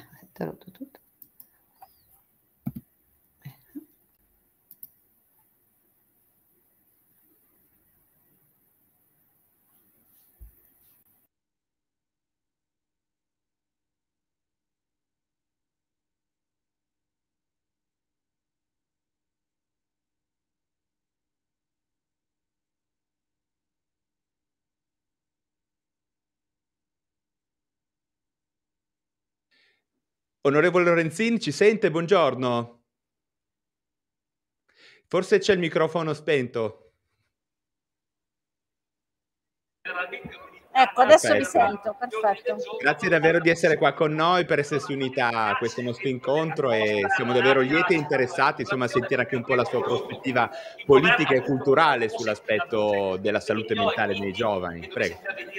Grazie. Eh, innanzitutto mi dispiace di non avere con me le slide, ma vedo che le persone che sono intervenute prima hanno, stanno arrivando dei messaggi che, dice, che dicono non va l'audio, adesso va? No, va molto sentite? bene, la sentiamo bene. Perfetto.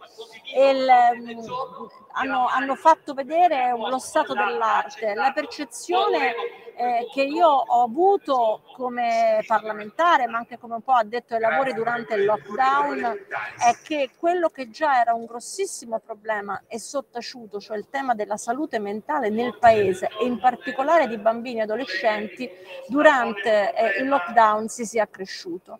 Eh, abbiamo analizzato i dati, molti dei dati non ci venivano direttamente, ma ci sono pervenuti attraverso ehm, sia la società di psichiatria che la società di psicologia, molte associazioni che erano sul campo con tutte le difficoltà che avevano avuto durante il lockdown di ehm, a, a, diciamo, continuare le proprie terapie il, ehm, e, eh, oppure di individuare nuove, eh, nuovi casi, cioè il tema di intere eh, persone che stavano sviluppando il fenomeno anche di tipo psicotico, psichiatrico che non riuscivano, purtroppo il rumore di fondo lo dico ai messaggi c'è perché dove sono è impossibile evitarlo. Ma direi che si sente sufficientemente bene, grazie, vada pure. E, il, ehm, e quindi avevamo, avevamo una mm, un tema molto, molto serio di migliaia di persone probabilmente che sono sfuggite durante i mesi di lockdown a qualsiasi tipo di terapia oltre che a una presa in carico.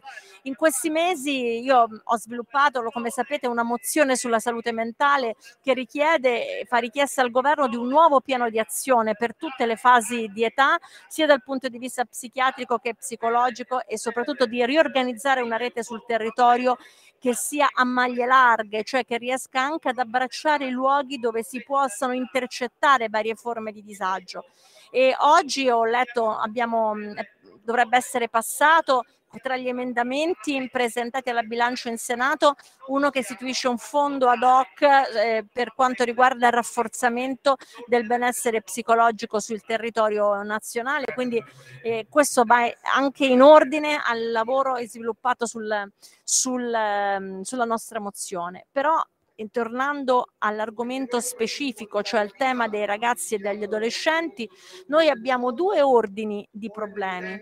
Uno legato all'aumento delle neuropsichiatrie infantili e quindi della capacità di diagnostica precoce, di aiuto alle famiglie, il sostegno alle famiglie su vari tipi di eh, problematiche, dalla, da quella patologica a disturbi del comportamento del linguaggio che se individuati presto e precocemente possono essere anche indirizzati verso una, una felice risoluzione anche in tempi brevi. Sappiamo delle differenze territoriali che ci sono cioè non è detto che la logopedia che tu puoi avere, un servizio logopedico in Lombardia o in Emilia o nel Lazio sia lo stesso che in Campania o in, in Sicilia vero, o in altri vero. paesi. E questo è un problema enorme che quindi cresce, fa crescere sofferenza e disagio ai bambini in una fase in cui questo non dovrebbe accadere lascia da sole le famiglie, la scuola spesso non ha gli strumenti per poter intervenire oppure gli si chiede troppo oppure ha già altri problemi da affrontare. Quindi è un grande tema questo, come quello dell'accompagnamento e della integrazione totale dei bambini anche con problemi neuropsichiatrici all'interno delle strutture scolastiche, nel loro tempo dopo la scuola. Quindi c'è questo tema. Dall'altro lato c'è un enorme, io non saprei neanche come definirlo più, vuoto là nel, nella sfera della pubertà e dell'adolescenza e oggi direi anche post-adolescenza, cioè arrivando al, all'età ehm, diciamo già giovanile. In questo, ehm, in, questo, in questo luogo di questo vuoto si entrano dentro tante questioni di cui noi vediamo l'epifenomeno. L'epifenomeno sono i, i, ragazzi o le ragazze che il venerdì, il sabato arrivano in coma etilico nei pronto soccorso, che arrivano ubriachi con incidenti di macchina o di motorino, anche la mattina andando a scuola, quindi questo già dovrebbe essere un segnale molto serio, tutti i fenomeni legati alle poliassunzioni, di cui poi leggiamo sulle cronache quello che dà la sensazionalismo, cioè dalle morte di overdose allo stupro, ai problemi legati alle droghe sintetiche, ma tutto que- sopra questa punta sensazionalistica c'è un marasma di persone che fanno normalmente poliassunzioni di sostanze, alcol e droga insieme, tutte le droghe senza distinzioni, una recrudescenza dell'eroina che viene utilizzata e viene introdotta con grande facilità. Io mi ricorderò, lo citerò sempre, un sondaggio che noi facemmo a Modena con i CERT, dove i ragazzi del liceo dicevano che fumare eroina non portava assuefazione. L'eroina è ritornata pre- nei nostri mercati, viene proposta a 2 euro la punta cioè costa meno un sabato sera a base di droghe pesanti che una pizza e birra al ristorante. Questo è un grosso tema, oltre a quello a cui accompagno a questo, e su questi temi io non so che cosa è successo, abbiamo messo un po' la, la testa sotto la sabbia. Io vedo che c'è... Ehm, chi mi dice oddio ignoranza incredibile io non so a che cosa si riferisce chi mi sa questo, questo commento. Io le dico quello che ho trovato io nei CERT quello che si trova oggi nel pronto soccorso quello che troviamo nelle, nelle There's always something new and exciting happening in Montgomery County, Maryland.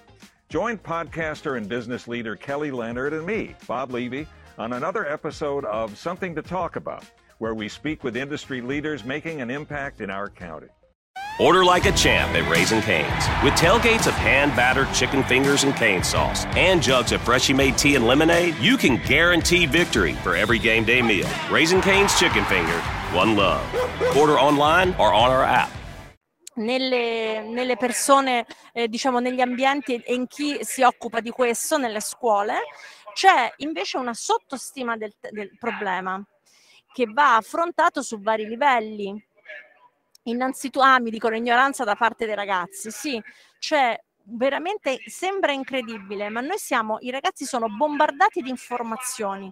Pensiamo che i ragazzi su questi temi sappiano tutto e invece non hanno perso alcuni skill di, di educazione su questi temi ehm, che avevamo per esempio nella mia generazione, che era una generazione eh, dove la droga c'era e come, non è che non ci fosse, c'era ed era vissuta da tutti con una percezione di rischio altissimo.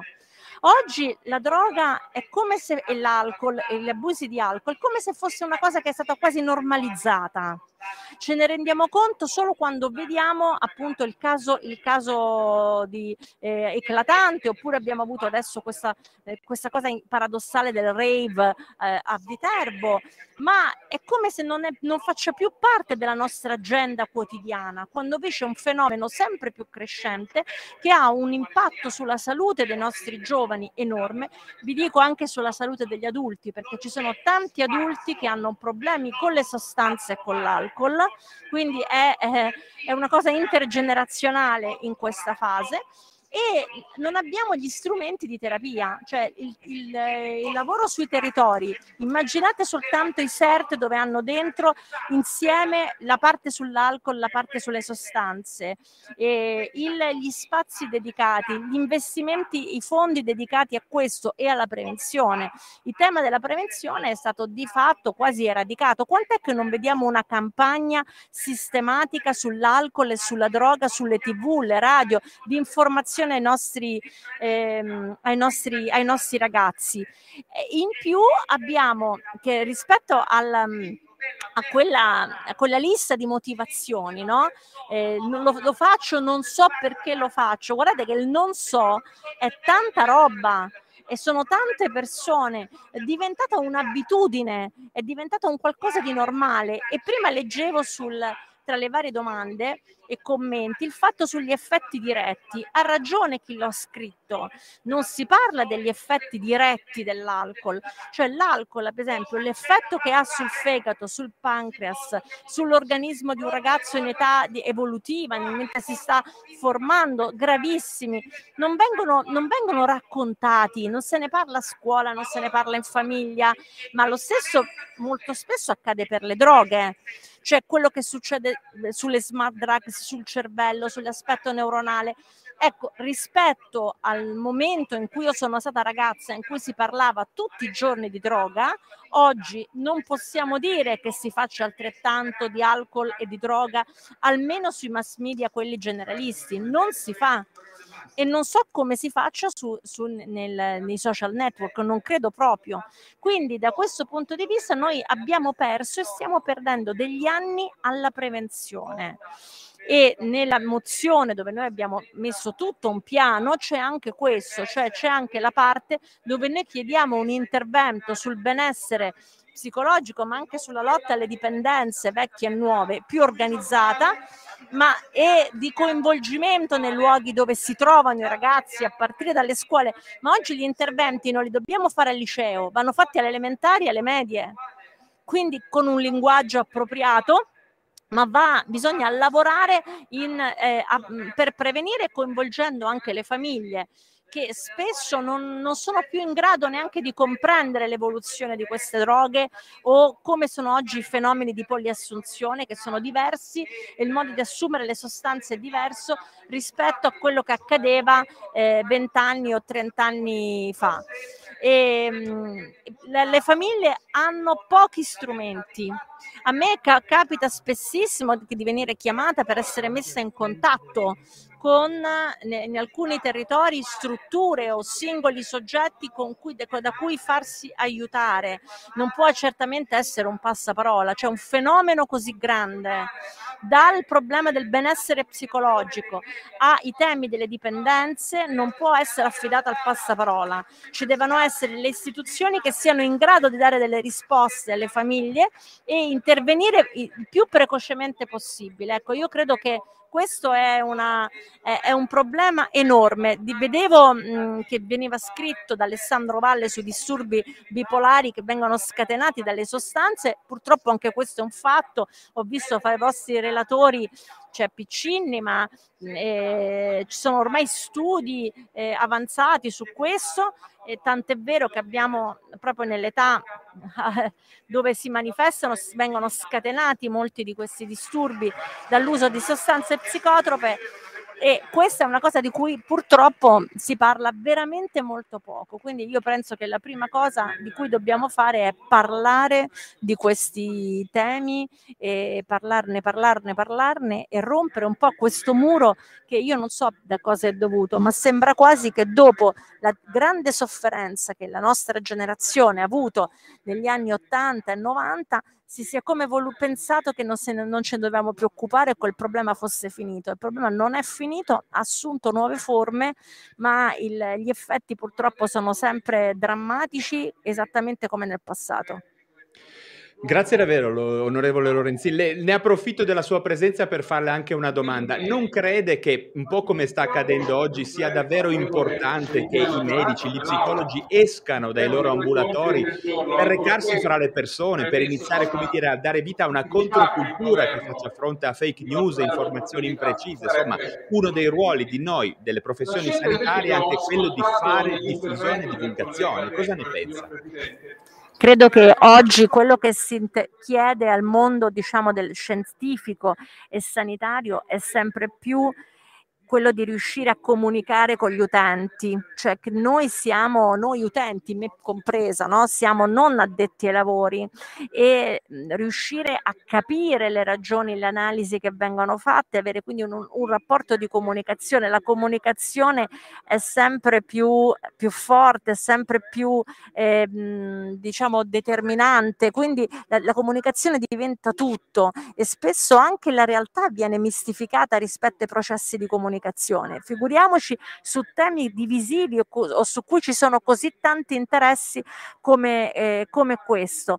Dobbiamo lavorare prima, cioè Qui abbiamo un'urgenza che è riuscire a intervenire su chi già ha i problemi e quindi riuscire a, a, ad avere il più, il più possibile possibilità di intervenire su chi oggi sta soffrendo. Guardate, manca anche il personale, perché personale ce n'è pochissimo, le reti territoriali non ci sono, ma dobbiamo intervenire anche prima, cioè quindi prima che questo disagio sfoci. Io faccio un esempio su me stessa perché poi sono anche una madre, no? io ho i bambini piccoli, li guardo con attenzione, cerco di parlare con loro anche di temi difficili per prepararli con un linguaggio giusto alle loro sfide, ma se penso ai miei figli alla pubertà, a quello che so io, che vedo accadere sulla pelle dei ragazzi e delle ragazze, su tanti aspetti, oggi parliamo di droga e di alcol, ma potremmo parlare degli abusi sessuali, del porn, del revenge porn, di quello che avviene dentro, dentro, dentro i social network, i fenomeni di bullismo, bullismo, fa paura. Allora dobbiamo innanzitutto aiutare anche le famiglie ad avere quegli strumenti per poter guardare con degli occhiali diversi la realtà che circonda i loro figli senza creargli ansia, dandogli anche quel coraggio e quella forza ai ragazzi. Ognuno di noi ha dovuto affrontare le sfide della propria generazione. Queste nuove generazioni hanno, hanno delle sfide di complessità grandi. Spesso i ragazzi sono fragili, quindi dobbiamo aiutarli a essere più forti per affrontare queste sfide. Però io vedo che ancora siamo un po' lontani da questi, da questi obiettivi e forse questo è l'obiettivo più grande che abbiamo, ognuno nella propria attività, per cercare di dare un po' una svegliata rispetto alla tanta sofferenza che c'è e che è così evidente e poi tra l'altro i nostri ragazzi, diciamocelo, sono anche così pochi sono numericamente pochi. È il più grande investimento che noi possiamo fare sui nostri giovani, no? aiutarli a crescere bene, più forti per affrontare con maggiore eh, anche resilienza e capacità e le, le, i problemi che avranno, perché ne avranno tanti, quindi dobbiamo veramente aiutarli a dargli gli, gli, del, gli strumenti nel cassetto degli attrezzi giusti.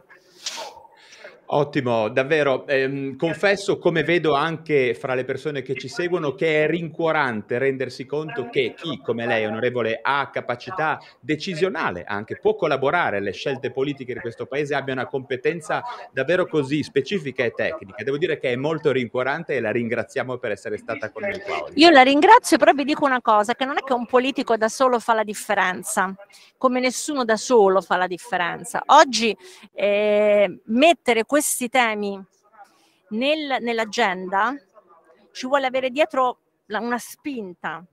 Quindi io per, faccio un esempio banale, sono riuscita a far passare la mozione perché sono stata tenace per due mesi, sono riuscita a sfondare nei mezzi di comunicazione, ma poi adesso far fare il piano, farlo calare nei territori, mettere la prevenzione al centro non sarà facile.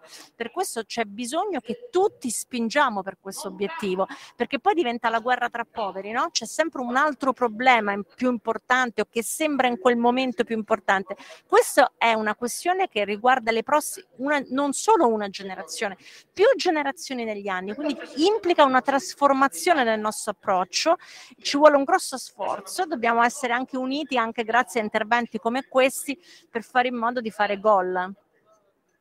Grazie, grazie davvero. Speriamo che rimanga ancora un po' con noi, così noi adesso andiamo avanti. Proprio adesso il prossimo relatore avrà proprio a che vedere con le nuove droghe, quindi magari resti ancora un po' con noi, onorevole. Eh, grazie davvero per la sua presenza.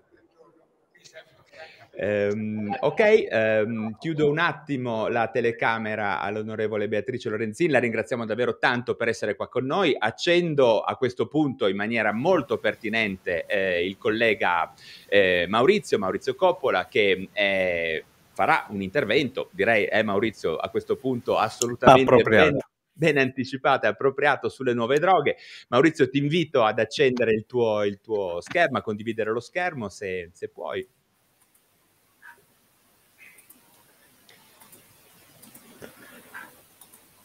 Ehm, clicca sullo schermo anche eh, quando ti... Perfetto, adesso è acceso. Ok, okay sei, sei online, online, si, si sente, sente molto bene, io, io mi spengo. spengo eh. Eh. Perfetto. Hai, hai, hai, hai la nostra attenzione, Maurizio. Maurizio.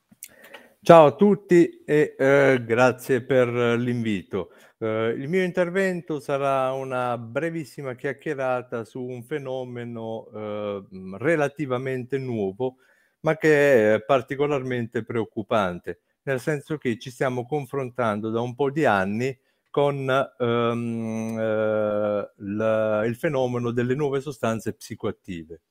Ehm, diciamo che eh, le nuove sostanze psicoattive eh, sono un concetto non recentissimo, nel senso che storicamente già i primi allarmi erano stati lanciati negli anni Ottanta da Bauman e altri colleghi, che dicevano che insomma in giro si trovano sempre nuove sostanze e eh, sempre nuovi intossicati venivano trovati positivi a prodotti poco conosciuti. Però eh, nel 2009 eh, è successa una cosa che ha completamente rivoluzionato il mondo del, del consumo di sostanze. Eh, praticamente più o meno contemporaneamente in uh, Germania e in Austria Uh, i colleghi hanno individuato all'interno di uh, bustine vendute come integratori, fondamentalmente degli integratori naturali uh, che avevano un potere sostitutivo della cannabis, eh, venduti legalmente, venduti eh, in maniera assolutamente limpida, hanno individuato questo prodotto, il JWH018, e cioè il primo cannabinoide sintetico individuato all'interno di questi prodotti. Questo evento ha eh, lanciato, eh, ha fatto scattare un allarme generalizzato perché ci si è fatti un po' di domande e ci siete chiesti, ma a parte questo caso specifico, che cos'altro c'è in giro?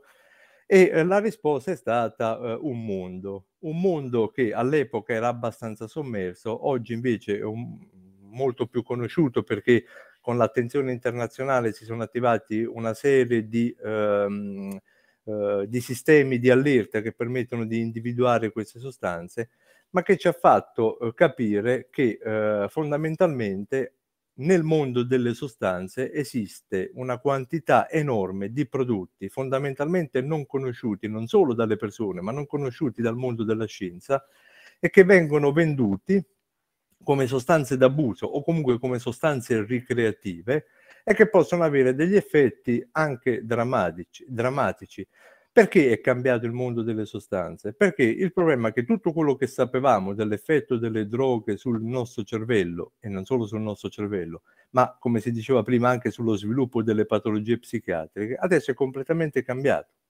Perché mentre si discute se la cannabis possa o meno eh, favorire la schizofrenia, i cannabinoidi sintetici possono essere centinaia di volte più potenti della cannabis e quindi sono in grado di determinare dei quadri psicotici con una singola assunzione quadri psicotici che possono non più rientrare anche dopo una singola dose. Quindi i, parad- i paradigmi, i eh, punti di riferimento sono completamente cambiati. Nell'ultima rilevazione internazionale eh, sappiamo che sono state individuate circa 1047 nuove sostanze che sono fondamentalmente per lo più sconosciute e sono per la maggior parte non individuabili con i comuni test che si utilizzano per, per, per le sostanze il che ci crea un bel po' di problemini. Uh, ma questo mondo è un mondo fatto anche di tanti soldi. Eh, qui vi ho portato un po' delle stime su quello che è il giro di denaro che c'è dietro queste sostanze e parliamo di uh, milioni di, uh, di, miliardi di dollari, ad esempio, per le sostanze naturali, di centinaia di miliardi di dollari per le sostanze sintetiche. Quindi dentro c'è un giro di affari per lo più legale che è enorme. Questo è un po' il quadro eh, mondiale di, eh, dei posti in cui sono state individuate le nuove droghe, quindi fondamentalmente in, in tutto il mondo. E eh, le domande che ci siamo fatti è perché sono così popolari queste sostanze? E le risposte sono molto semplici. Uno, perché sono legali. Cioè chi vende questi prodotti ha fiutato il business e ha detto ma se io riesco a vendere dei prodotti che non rientrano nelle tabelle, quindi non sono illegali, posso venderli molto più facilmente, non li devo più affidare agli spacciatori, ma li posso vendere attraverso attività eh, legali. Perché sono ancora eh, così eh, diffuse? Perché in un qualche modo eh, il marketing che c'è dietro fa sì che questi prodotti ricordino le sostanze eh, più tradizionali, ad esempio ecstasy per assonanza ci fa pensare all'ecstasy. Chi compra quel prodotto in un qualche modo eh, sa, si aspetta che, quel, che l'effetto possa essere simile a quello dell'estasi. Uh, e poi c'è un altro aspetto che è un po' la pubblicità che viene fatta a questi prodotti, che si tratta di prodotti vegetali, di prodotti naturali, di prodotti che non fanno male e che quindi in un qualche modo hanno dato un certo senso di sicurezza ai consumatori. Ad esempio, il mefedrone, che è una sostanza molto simile alle anfetamine, estremamente tossica, peraltro non nuova, è stata sintetizzata negli anni 30, abbandonata perché troppo tossica nell'utilizzo umano, è stata poi riscoperta negli ultimi tempi perché hanno pensato che potevano venderla, venderla al, posto, al posto delle anfetamine. Inizialmente è stato pubblicizzato come fertilizzante per bonsai. Eh, il problema è che dietro la, la confezione eh, la dose era per un bonsai di 80 kg e questo è eh, praticamente il marketing. Eh, oppure, ad esempio, Uh, il metilendiossipirovalerone, un altro catinone sintetico, è stato pubblicizzato come uh, sali da bagno e molti di voi probabilmente l'avranno sentito, quindi come un prodotto che poteva essere venduto per il pediluvio, per altre, per rendere più gradevole il, uh, un bagno rilassante, ma che in realtà è un'anfetamina estremamente potente in grado di provocare tanti tanti danni. Come si diffondono queste sostanze? Eh, si diffondono in vari modi. Sicuramente ci sono degli smart shop, cioè dei negozi che sul territorio, ce ne sono anche in Italia, vendono tutta una serie di prodotti alternativi. Oggi sono aumentati anche con la diffusione del CBD e che in un qualche modo eh, co- continuano a vendere dei prodotti eh, naturali o meno naturali che in un qualche modo ricordano le vecchie sostanze ma che sono legali. Ovviamente ci sono eh, gli internet shop, cioè tutti tutta quella serie di migliaia di negozi su internet che fondamentalmente vendono di tutto e ci sono i research chemical stores che sono dei, mh, dei negozi eh, o meglio delle aziende che producono legittimamente questi prodotti, li, eh, li, producono per la ricerca chimica, la ricerca farmacologica, quindi per studiare il sistema nervoso, per studiare le vie ne- neurorecettoriali. Eh, il problema è che quei farmaci che dovrebbero essere destinati alle università, alla ricerca, in realtà poi finiscono sul mercato delle droghe d'abuso, eh, più o meno legali, nel senso che poi man mano che vengono scoperti questi prodotti vengono eh, resi illegali, ma diventa una lotta veramente impari, perché i Research Chemical Stores hanno nei loro magazzini decine di migliaia di prodotti. Quindi in un qualche modo Uh, riuscire a stare dietro tutti i prodotti che possono finire sul mercato è praticamente impossibile. Qui ho portato un esempio di siti eh, internet che possono vendere eh, praticamente eh, di tutto eh, con giro di affari che è eh, multimilionario, cioè questi siti guadagnano centinaia di eh, milioni di dollari l'anno, quindi in un qualche modo sono sufficientemente incentivati a continuare su questa linea. There's always something new and exciting happening in Montgomery County, Maryland. Join podcaster and business leader Kelly Leonard and me, Bob Levy, on another episode of Something to Talk About, where we speak with industry leaders making an impact in our county. Hey students, got a lot on your plate getting ready for homecoming? Shipped is here to help. So you know, Shipped can connect you with a personal shopper who will same day deliver all homecoming must-haves. Burgers, chips, plates, drinks. Your shopper with Shipped will get all that and more from your favorite local stores so you can enjoy tailgating. Shipped, delight in every delivery. Check out shipped.com slash student today for more info. That's S-H-I-P-T dot com slash student. Uh, e uh, il web superficiale, quindi eh, l'online che vediamo tutti, è solamente la punta dell'iceberg, perché poi nel deep web, nel dark web, quindi nel web nascosto, ma che non è così difficilmente accessibile, esiste poi una quantità di altri siti che mm, è dell'ordine delle decine di migliaia che possono vendere realmente tutto con una semplice carta di credito utilizzando moneta Bitcoin, quindi eh, moneta digitale, però eh, diciamo c'è la possibilità di eh, riuscire a recuperare qualsiasi prodotto.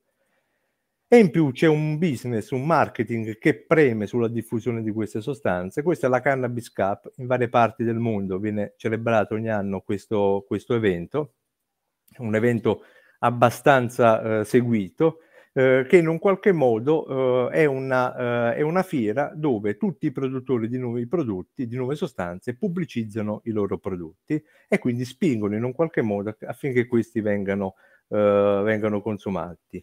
Uh, si chiama Cannabis Cup perché c'è una gara a chi fuma più snots di cannabis in una certa unità di tempo, quindi c'è anche un vincitore di questo, uh, di questo premio.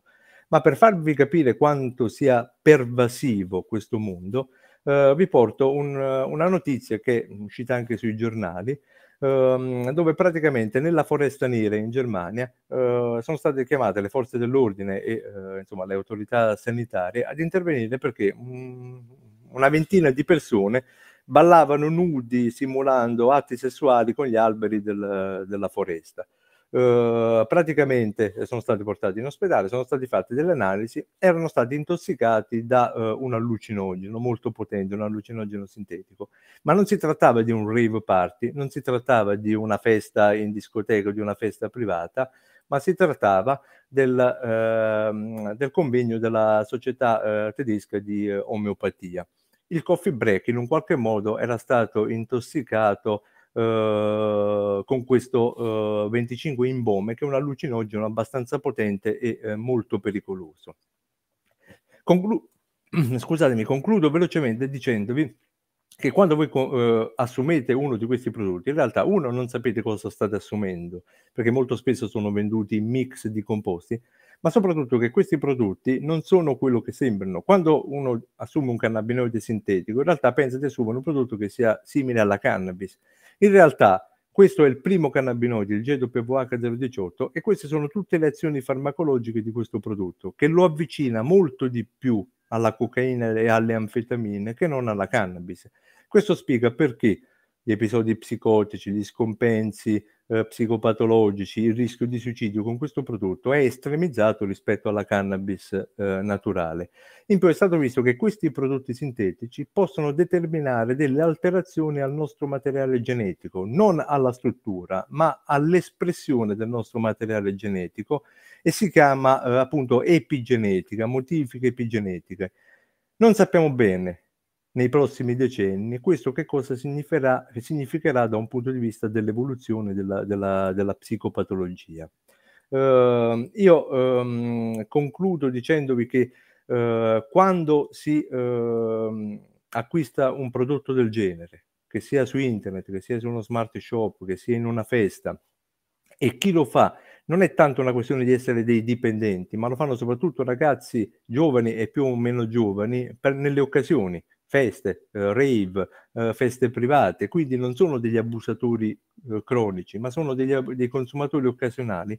Quando si acquista questi prodotti, che si tratti di prodotti sintetici, che si tratti di eh, prodotti eh, mixati, ehm, che si tratta di prodotti venduti come naturali, il kratom, o di allucinogeni estratti da piante o da animali, questo il combo e il bufo, che sono una rana e un rospo, eh, voi state facendo una scelta, una scelta che può portare anche delle conseguenze estremamente gravi. Quindi una scelta che fa, va fatta con estrema, estrema attenzione.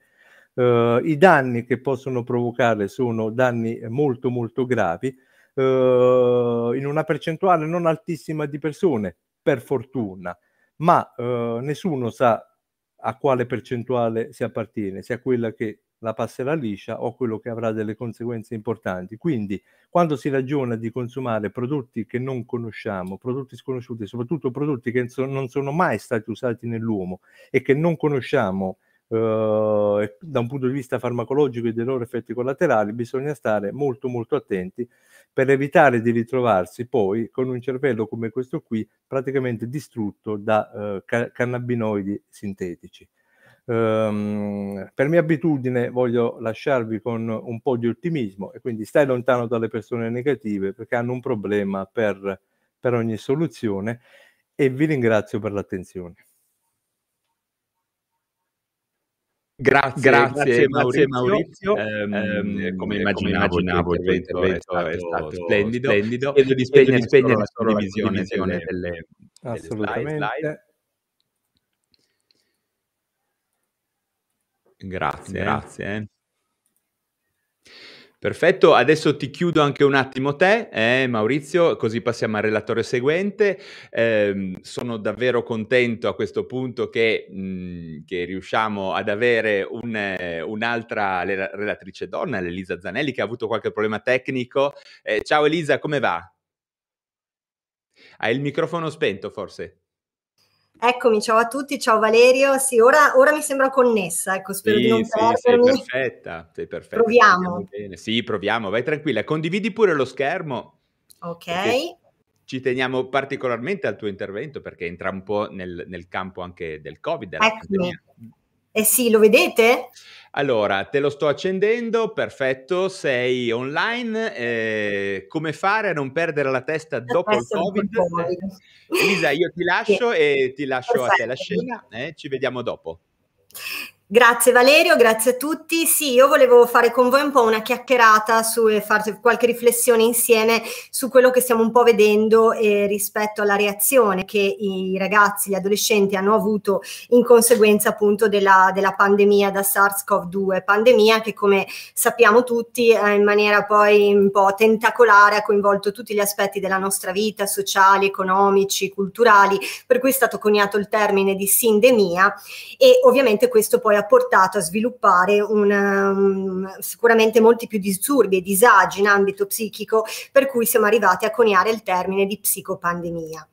Questi sono i dati usciti pochissimi giorni fa, nella giornata mondiale della salute mentale, come potete vedere, a parte l'incremento enorme dai dati Lancet della fase di depressione e di ansia in generale più del 28% e più del 26%, però se parliamo di ragazzi, l'abbiamo ora visto con i colleghi, appunto il 25% l'uso di sostanze, quindi un ragazzo su quattro, sono raddoppiati i suicidi ed è raddoppiata anche la frequenza dei casi di utilizzo dei farmaci purtroppo.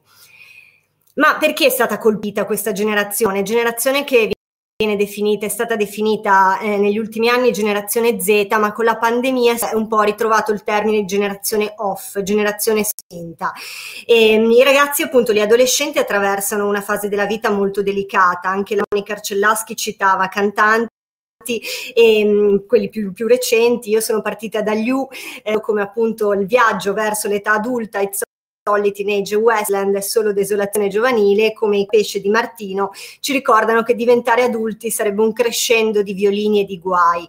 Ma purtroppo questo viaggio è stato appunto off, è stato interrotto, si è spento.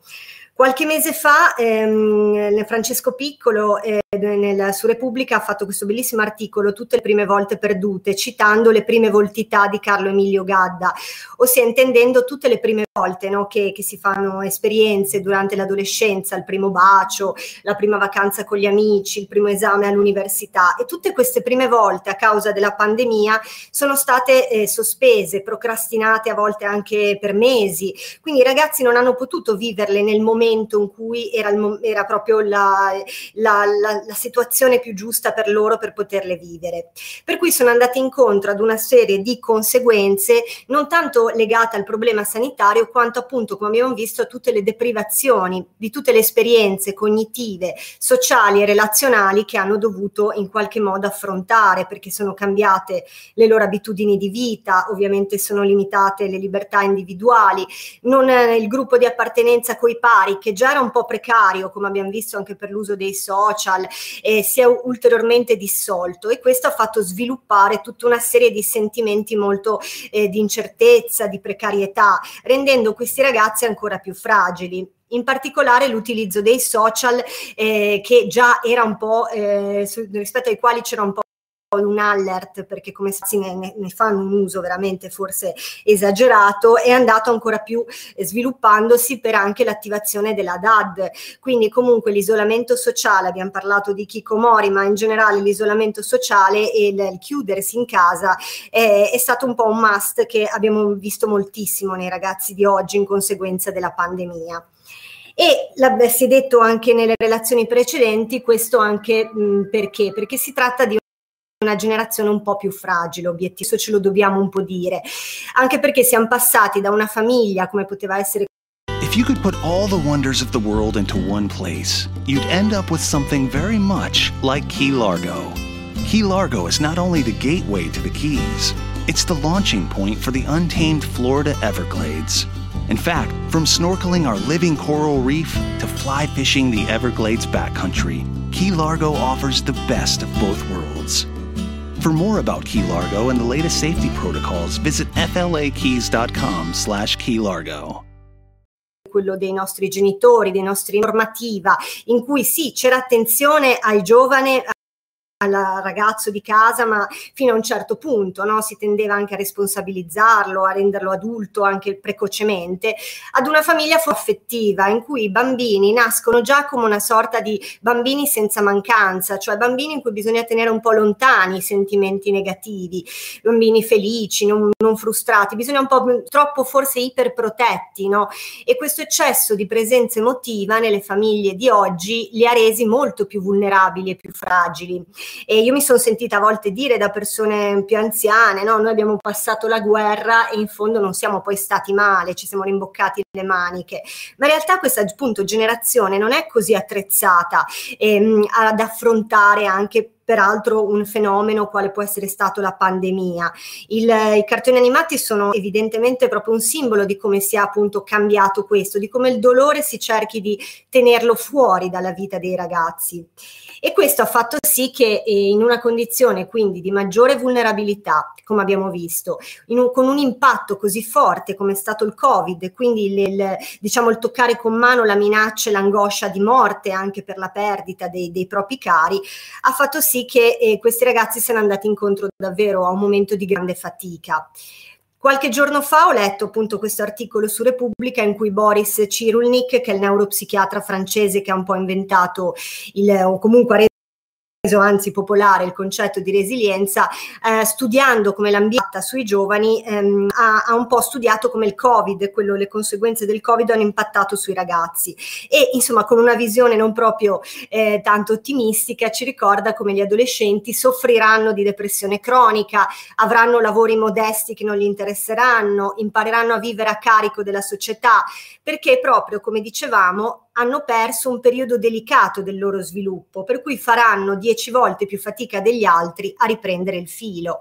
E questo noi lo stiamo vedendo, ce lo dicono i dati dell'UNICEF eh, recenti, appunto, ovvero che più di un adolescente su sette convive con un disturbo mentale diagnosticato e che l'ansia e la depressione rappresentano il 40% di tutte le diagnosi in quella fascia di età.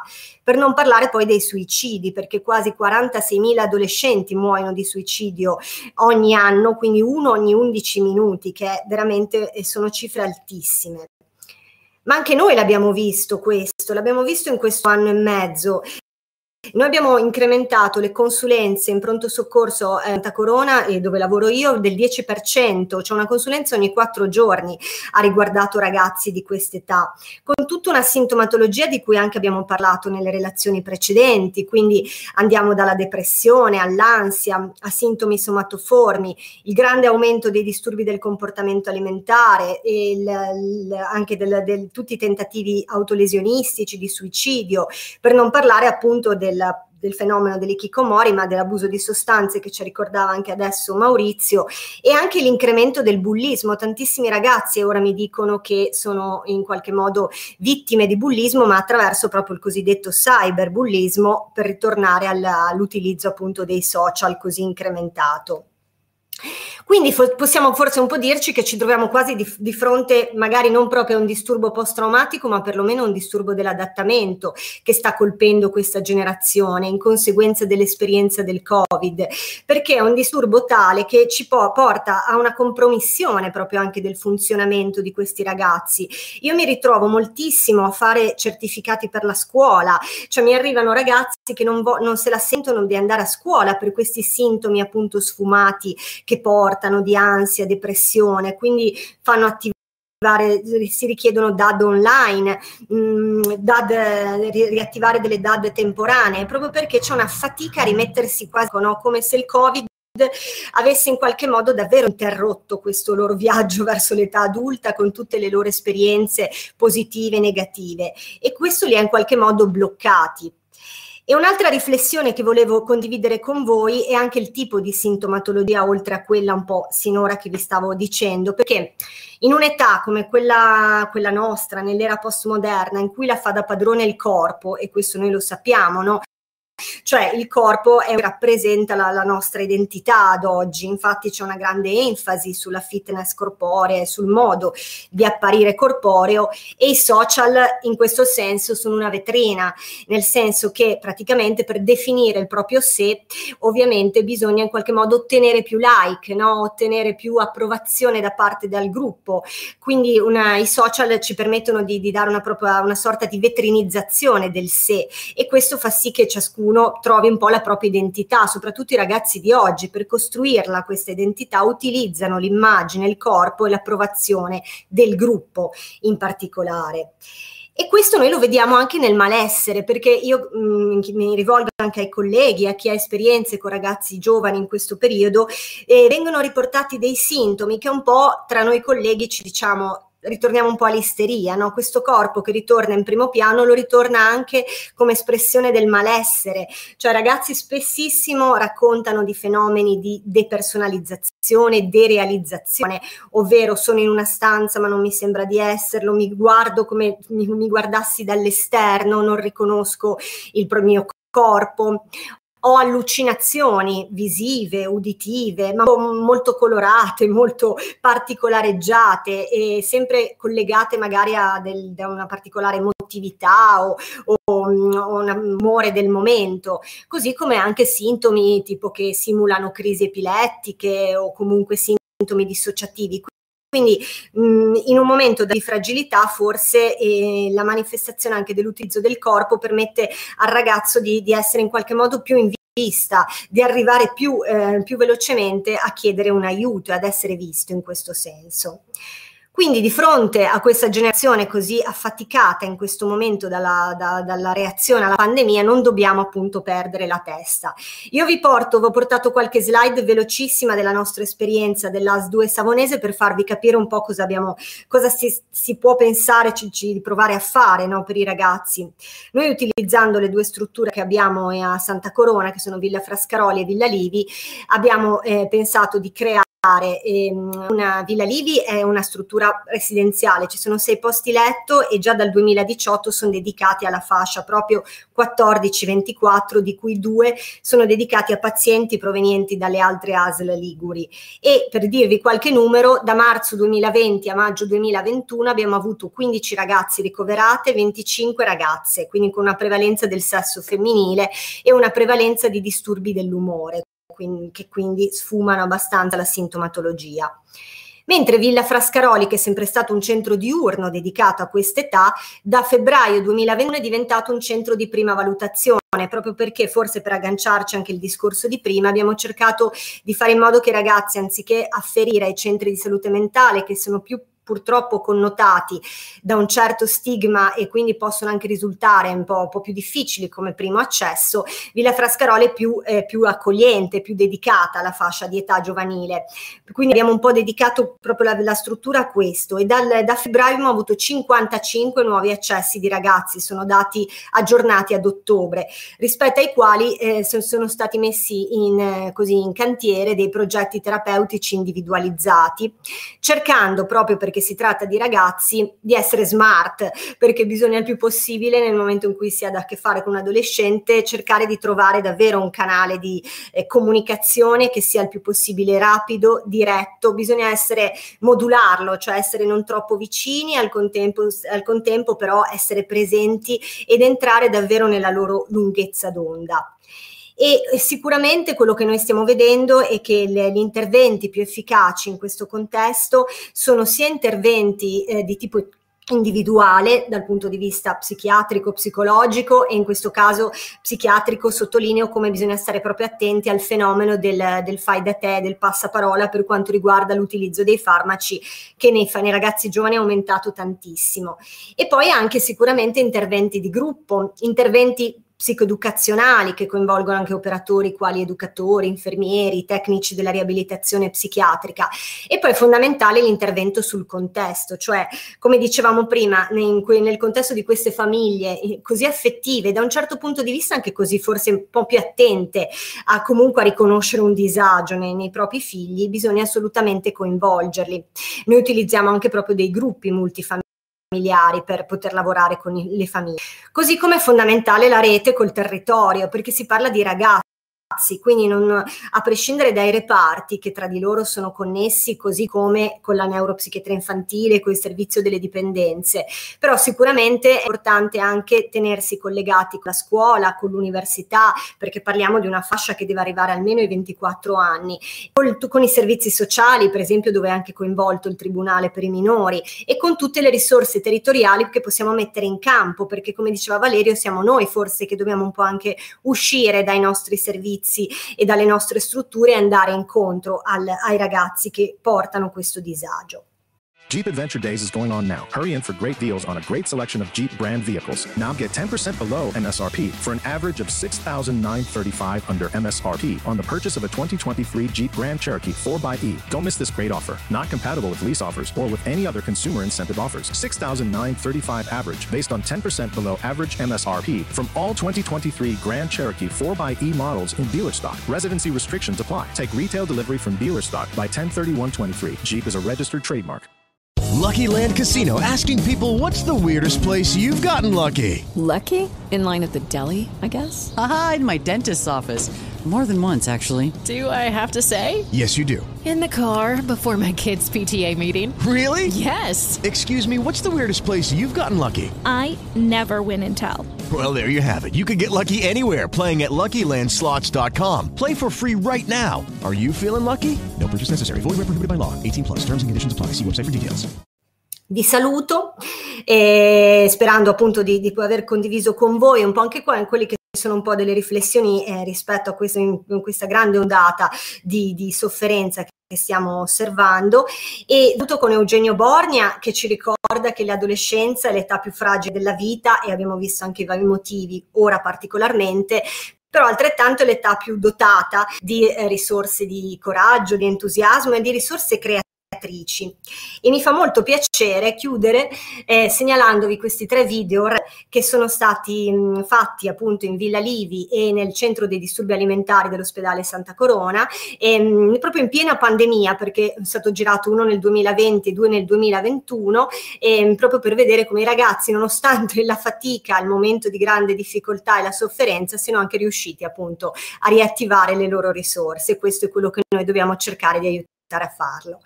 Grazie, grazie a tutti. Grazie davvero Elisa, eh, sono colpito, affascinato, sei stata davvero brava. E, mh, spero che questo, anche questo intervento poi verrà, come dire, rivalutato, rivisitato in, nei giorni prossimi quando il, il, il, video verrà messo online. Eh. E, Elisa, grazie, grazie davvero. Eh, io adesso grazie ti tengo perché Indubbiamente dobbiamo andare avanti perché eh, ci sono ancora due interventi. Um, a questo punto eh, decisamente chiamo eh, Armando Piccinni eh, qua con noi. Eh, ciao Armando, mi senti, mi vedi? Ciao, ciao Valerio. Sì, sì, io ti sento bene, non so se voi mi sentite. Sì, perfetto. Ho detto prima, non so se hai sentito, che per me è stata davvero una bella, una bellissima sorpresa conoscerti. Ho provato a approfondire la tua produzione scientifica e invito le persone che ci stanno seguendo e che ci seguiranno poi nei giorni seguenti ad, ad andare a cercare il, il, professor Armando Piccini grazie, e a capire quanto è bravo a comunicare, perché devo dire che questa è una qualità che noi medici dobbiamo sempre più sviluppare. Bene. Allora, Armando, ti invito ad accendere l- la condivisione dello schermo. Sì. Eh, allora, sai che poi tocca pure l'immagine. Adesso? Eh, devi toccare anche la, mh, l'immaginina che vedi, sai, condividi schermo, sotto c'è un'immagine, poi ti si accende il tasto per condividerlo. Perfetto, perfetto. Ok, sei, sei online, ti lascio, sì. ti si vede benissimo, ti si sente benissimo e aspettiamo davvero con eh, grande felicità il tuo intervento sulla dipendenza grazie, da cibo. A dopo grazie. Armando. Mm, buonasera a tutti, quindi io vi parlerò rapidamente di un fenomeno che interessa molto l'adolescenza ed è la dipendenza da cibo, la food addiction. Eh, le nostre abitudini molto rapidamente, anche perché il tempo a disposizione è veramente poco, le nostre abitudini sono eh, influenzate da tantissime cose, come l'interazione con l'ambiente, le esperienze e anche quelle fatte ancora prima della nascita, e madri che mangiavano caramelle all'anice, si è scoperto che generano figli che gradiscono il sapore di anice, eh, anche se eh, al tempo erano esclusivamente nel, nell'addome materno. E il metabolismo, i meccanismi di fame e sazietà. Ma come mai le abitudini alimentari sono così diverse dall'uno all'altro? Che cosa le influenza?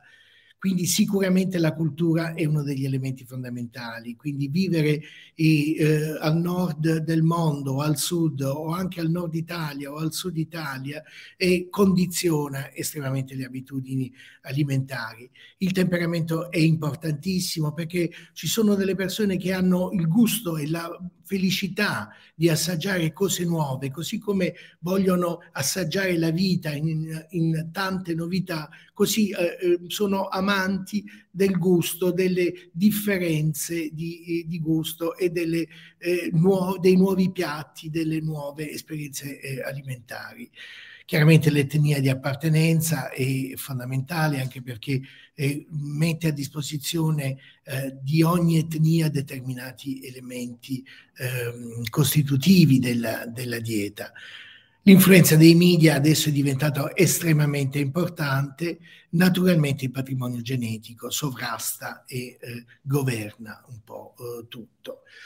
Quindi e la notevole importanza dei comportamenti della mamma che tiene durante le prime settimane è estremamente importante. Noi nasciamo, veniamo fuori da un ambiente asettico che è quello dell'utero materno eh, con eh, il liquido, eh, dove non ci sono eh, sapori, non ci sono odori, eh, oddio, sapori forse sì, perché il liquido amniotico poi in qualche maniera si insaporisce di quello che la, mangia la madre, ma sicuramente non ci sono odori. E quindi eh, eh, capitare in un mondo pieno di profumi, di odori eh, più o meno piacevoli, oppure eh, avere una madre che beve alcol o che assume tabacco può dare sicuramente una grande eh, eh, differenza, fare la differenza sul bambino.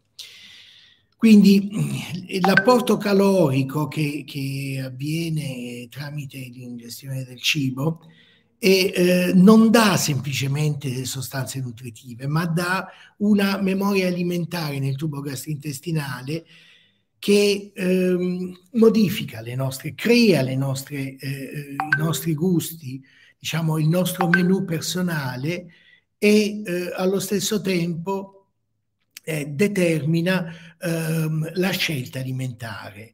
Eh, avere un'esperienza negativa con un cibo in, eh, in età pediatrica, 3-4 anni, eh, determina eh, il rifiuto di quell'alimento probabilmente per tutta la vita, perché oltre ad esserci una, eh, diciamo un rigetto dal punto di vista gastrointestinale, ci sono anche delle vere e proprie sostanze che raggiungono il cervello che fanno individuare quell'esperienza alimentare come da non ripetere. Eh, si dice che eh, ci vogliano circa 8-9 ehm, eh, volte di, eh, di, ci sono circa 8-9 volte di uh, di gusti, scusate, si è acceso Siri, non so per quale motivo. Quindi, eh, eh, mh, cioè noi per abbracciare il gusto e inserire nel nostro menù personale un cibo, abbiamo bisogno nel periodo che va da 0 a 3 anni di eh, gustarlo e di approvarlo per almeno 8-9 volte.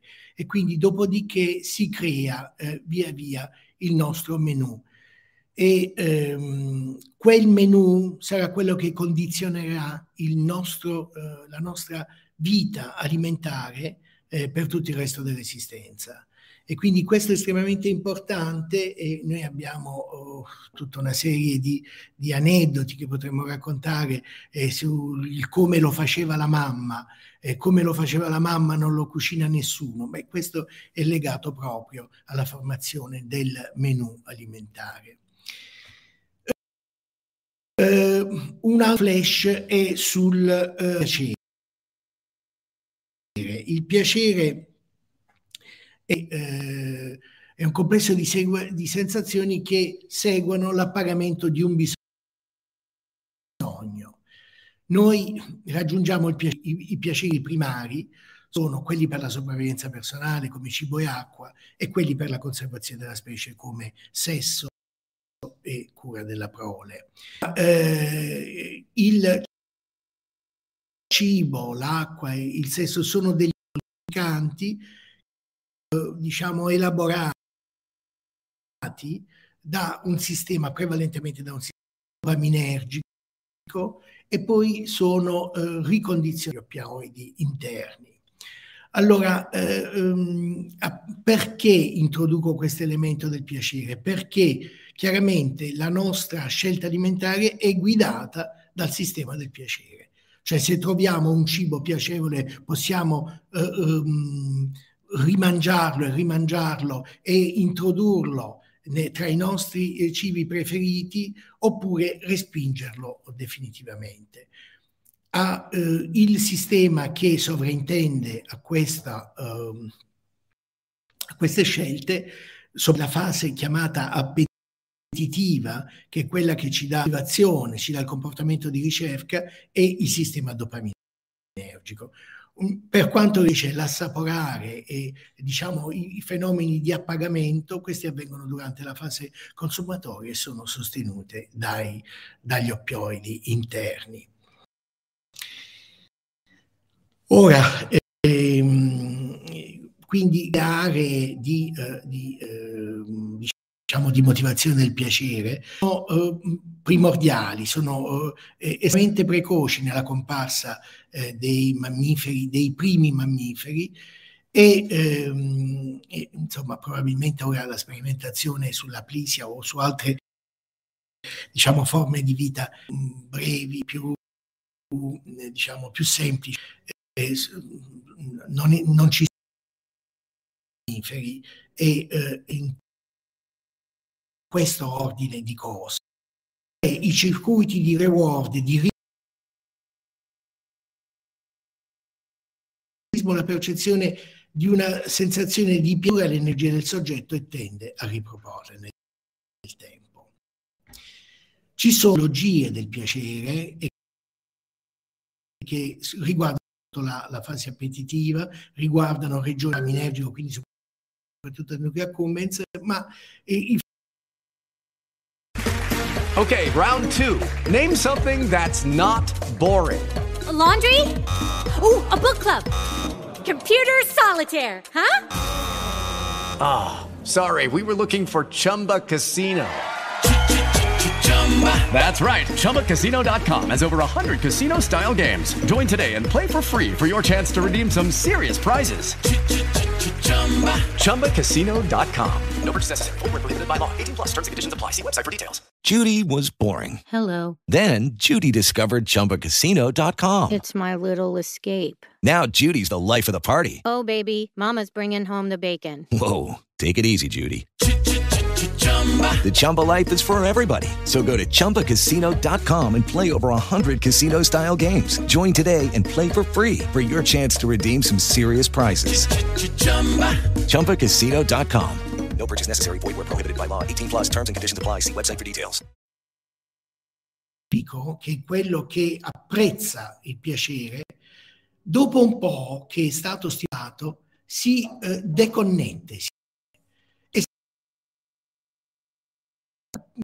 percezione piacevole dell'altra per eh, lo stimolo sia di nuovo eh, eh, ci sono delle persone che hanno però eh, un fenomeno che si chiama habituation in cui questo meccanismo è rotto e il soggetto continua a provare piacere e, e non il fenomeno dell'abitudine, cioè il fenomeno L'abitudine è quello che smette di farti provare piacere. Prendo un e lo trovo buono, il secondo lo trovo ottimo, il terzo lo trovo sublime. Il quarto non lo voglio più perché il mio sistema si è abituato, il mio sistema di reward si è abituato. Ho bisogno di far passare un giorno per ritrovare il bignè buono. Chi invece ha un problema sul uh, fenomeno dell'abitudine mangia tutto il vassoio di uh, bignè.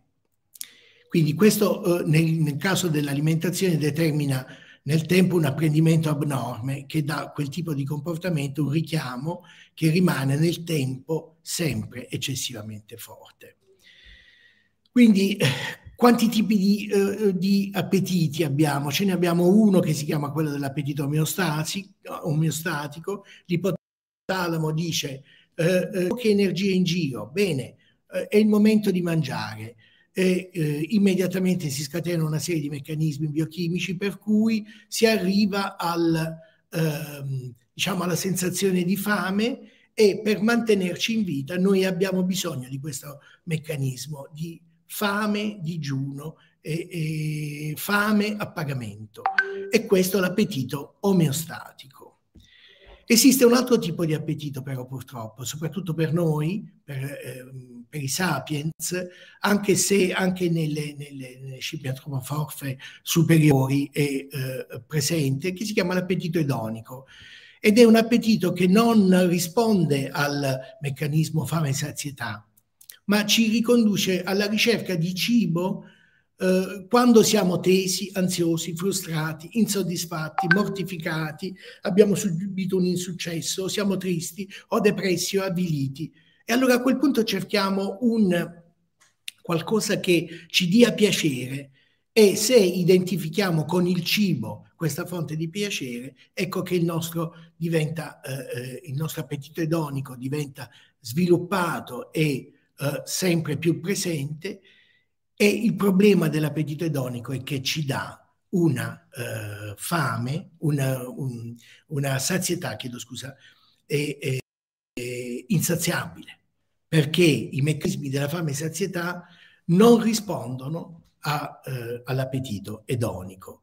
Quindi se io sono triste e mangio una barretta di cioccolata, poi ne mangerò due, tre, quattro e tutte le volte che sarò triste mangerò eh, la cioccolata. È vero che mi consolerò dal punto di vista del, del, dal punto di vista nervoso, ma è anche vero che in questa maniera eh, raggiungerò il problema eh, metabolico e poi lo, il sovrappeso e l'obesità.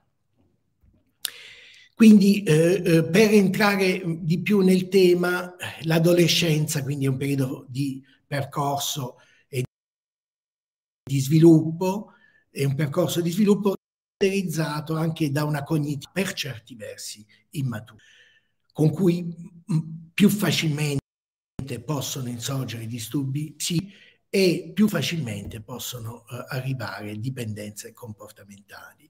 Via, le dipendenze comportamentali, io non sto ad, ad elencarvele, comunque le vedete soprattutto sulla destra, il gioco d'azzardo patologico, l'internet addiction, la, la dipendenza dal lavoro, dal sesso, dall'acquisto compulsivo, eccetera.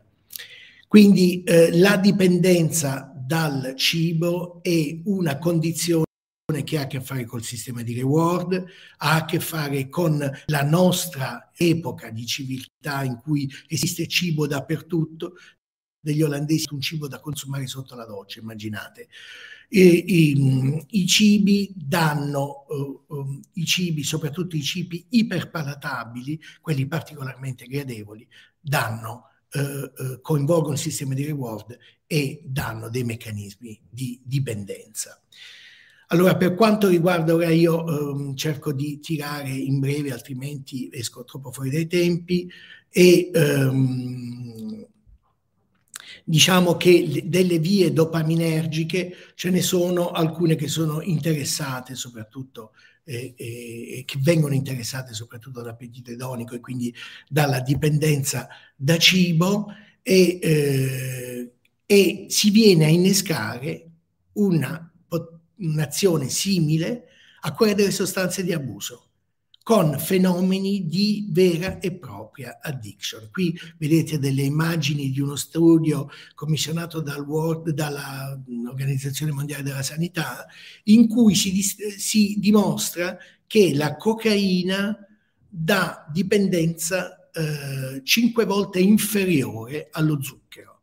Lo zucchero è 5 volte più potente nell'instaurare eh, dipendenza. Capite bene come eh, gli che dipendono ad esempio dalle sostanze dolci siano dei veri e propri tossicodipendenti quando si aggirano a casa alla ricerca di un, di un cibo oh, dolce. L'ultima notazione che volevo farvi è che si è visto che esiste, se si vanno a studiare i recettori della dopamina, eh, ci, tanti più recettori ci sono, tanto più l'indice e viceversa, cioè nei soggetti con alto indice di massa corporea, quindi nei soggetti con più di 30 di BMI abbiamo eh, eh, quindi nei soggetti obesi abbiamo pochi recettori della dopamina e questo esattamente allo stesso modo nei tossicodipendenti. Questo ha aperto tutta una serie di, eh, di eh, idee, probabilmente per stimolare quei pochi recettori ci vogliono alte stimolazioni e stimolazioni prolungate che sono eh, proprio alla base dei, dei meccanismi di dipendenza. Uh, per concludere, eh, vorrei dire che i genitori, noi genitori, noi adulti abbiamo uh, una responsabilità enorme uh, nella creazione alimentare dei bambini anche piccolissimi e poi dei bambini de, dell'infanzia e dell'adolescenza. Eh, l'utilizzo di vendor, di, di, di, posti dove si vendono cibi dolci di tutte le maniere iperpalatabili a basso costo sono una vera e propria grazia per i nostri ragazzi che, eh, di cui alcuni diventeranno dipendenti e che eh, vengono sottoposti a fuoco di fila dei cibi eh, eh che creano dipendenti. Esistono gli ingegneri del cibo che servono proprio a progettare cibi che creino la dipendenza in maniera tale da poter eh, conquistare fette di mercato. Lo spazio domestico, dove il bambino trascorre la maggior parte del suo tempo, è ideale per invogliare il piccolo a provare nuovi alimenti, a familiarizzare con le pietanze che gli vengono servite. Sta a noi la responsabilità di addestrare, co- proprio come in una palestra, eh, il, il, bimbo a eh, scegliere eh, i cibi più salutari. Lui non sa nulla, o, una, o un babà, o alla crema, o una, uno sformato di spinaci, oddio, no perché le verdure sono, eh, ma voglio dire, o un bel piatto di pasta al pomodoro, per lui è la stessa cosa. Però se noi continueremo a dargli merendine, patatine, lui sarà addestrato e il suo menù sarà pieno quasi esclusivamente di quei cibi e questo nel, nel trascorrere della sua vita eh, potrà costituire un problema. Quindi eh, da questo deriva eh, la necessità di organizzare sedute di educazione alimentare per i genitori, spiegando anche questi semplicissimi concetti con cui eh, eh si spiega come si arriva alla dipendenza e quelli che possono essere le, eh, con, le, con, diciamo, le conseguenze di, questa, eh, di questi comportamenti. Grazie per la vostra pazienza e la vostra attenzione. Grazie a te, mm, grazie a te Armando, ma ti ringrazio davvero di cuore perché il tuo intervento è proprio nelle corde di molti temi che, si, che sono stati affrontati su questo canale YouTube e hai colto proprio un pochino eh, delle cose che a me stanno particolarmente a cuore. E, mm, e, credo che le hai esposte come ho avuto modo di vedere in maniera ineccepibile eh, come è tuo il tuo modo fare e per cui invito le persone a seguire il professor Armando Piccini eh, sui, su, su, sui suoi canali e insomma e vedrete sicuramente eh, avrete modo di entrare in contatto con una psichiatria molto molto moderna e a misura di popolazione. Quindi grazie Armando davvero per, la, per, il tuo intervento. Grazie adesso ti metto un attimo in stand by per passare al prossimo relatore eh. grazie davvero. Grazie Okay, round two. Name something that's not boring. A laundry? Ooh, a book club. Computer solitaire, huh? Ah, oh, sorry, we were looking for Chumba Casino. That's right. ChumbaCasino.com has over 100 casino style games. Join today and play for free for your chance to redeem some serious prizes.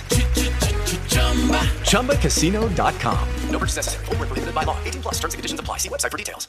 With the Lucky Land slots, you can get lucky just about anywhere.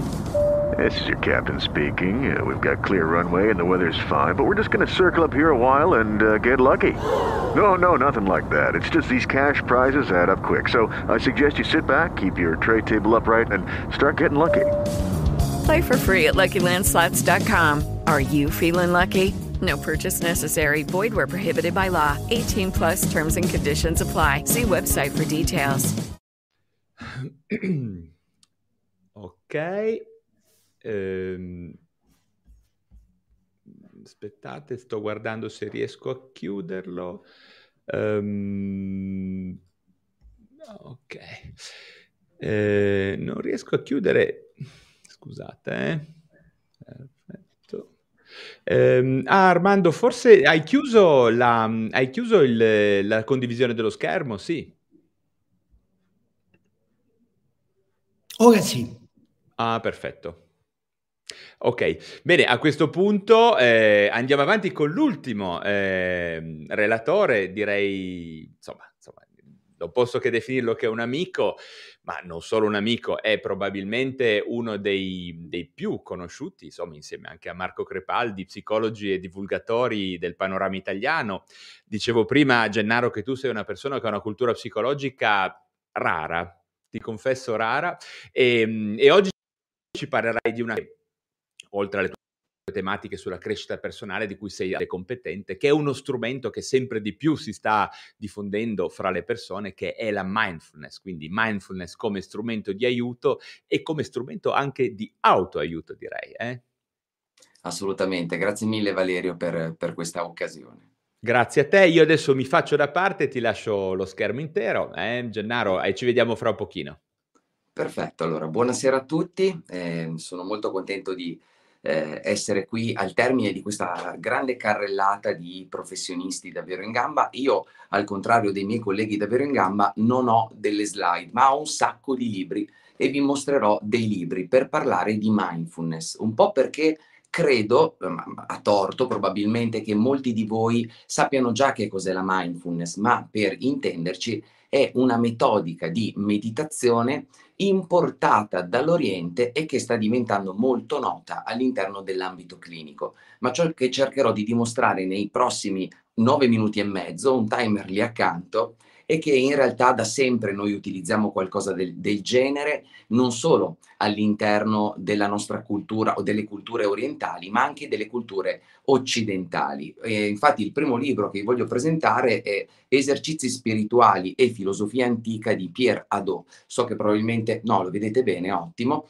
in realtà questo piccolo libretto eh, ci racconta Pieradò, che è uno storico delle religioni, che in realtà nelle scuole che abbiamo studiato tutte quante a scuola, i presocratici per intenderci, ecco, in quelle scuole nell'antica Grecia si utilizzavano delle tecniche identiche alla mindfulness.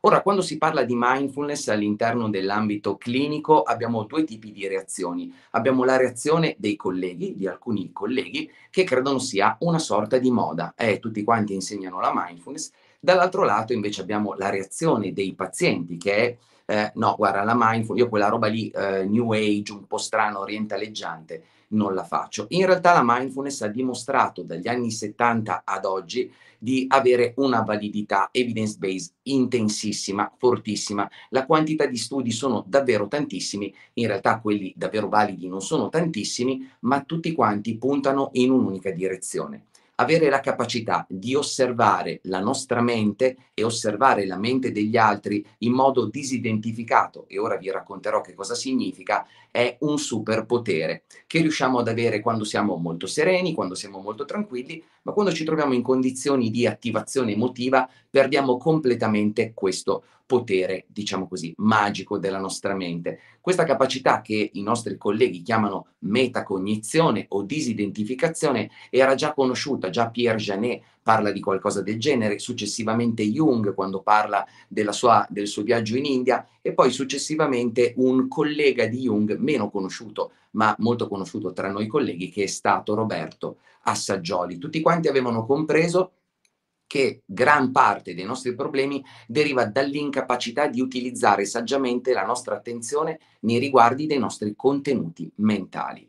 Facciamo un esempio eh, per tutti, prendendo il secondo libro. Questo secondo libro invece è il libro che ha traghettato la mindfulness all'interno del campo della clinica, perché questi tre signori, Segal, Williams e Teisdale, insieme a Kabat-Zinn, che è il pioniere che ha trasportato questa roba qua dal, diciamo così, dalle pratiche di meditazione zen, eh, in realtà Theravada, Vipassana, eh, fino a noi, questi tre signori qui si erano accorti che c'era un grosso problema tra gli anni 70 e gli anni 80 per quanto riguardava la ricaduta di adolescenti che avevano subito una, uh, una depressione maggiore. Si rendono conto che esistono delle tecniche che già usavano in quel momento di, di uh, ristrutturazione cognitiva decentrata, in altre parole li facevano rivedere i loro eventi, ma come se fossero degli spettatori. E questa cosa un po' funzionava, ma non funzionava così tanto bene quando iniziano ad applicare la tecnica della mindfulness, che è un osservare il momento presente e ogni volta che ci distraiamo tornare indietro. L'esempio più classico che possiamo fare è questo e invito magari gli educatori, i caregiver che mi stanno guardando in questo momento ad utilizzare questo esempio a scuola, nelle classi, perché è l'esempio più semplice che possiate usare. Quando ti metti lì, stai leggendo qualcosa e di colpo ti perdi. Scommetto che è successo a tutti di leggere una pagina e di perdersi. Spoiler, se non te ne sei mai accorto o leggi troppo poco o sei davvero poco consapevole dei tuoi movimenti interni. È una battuta, una battuta venuta un po' così.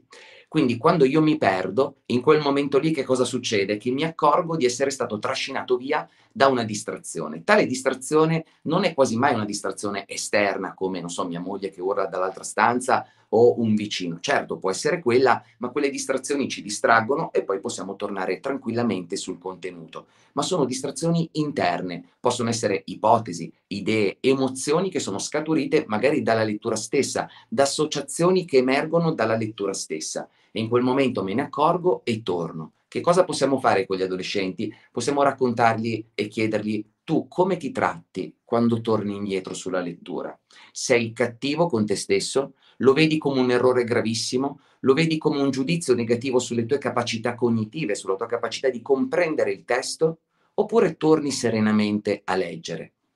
Avremo delle risposte differenti, ma il segreto è spiegar loro che dovrebbero tornare gentilmente perché è naturale perdere l'attenzione. Ed è questo ciò di cui si rende conto il primo Buddha, Sakyamuni Gautama, quando si accorge che la sua mente è costantemente presa dai contenuti mentali a destra e a sinistra, di continuo. Perché? Lo sappiamo bene, in termini evolutivi, noi non possiamo distrarci, o meglio, non possiamo restare focalizzati troppo a lungo su un punto perché se fosse accaduto qualche millennio fa ci avrebbero mangiati mentre eravamo lì a guardare un tramonto o osservare un fiore. Quindi la nostra mente, la nostra attenzione si è specializzata nel saltellare da un contenuto all'altro.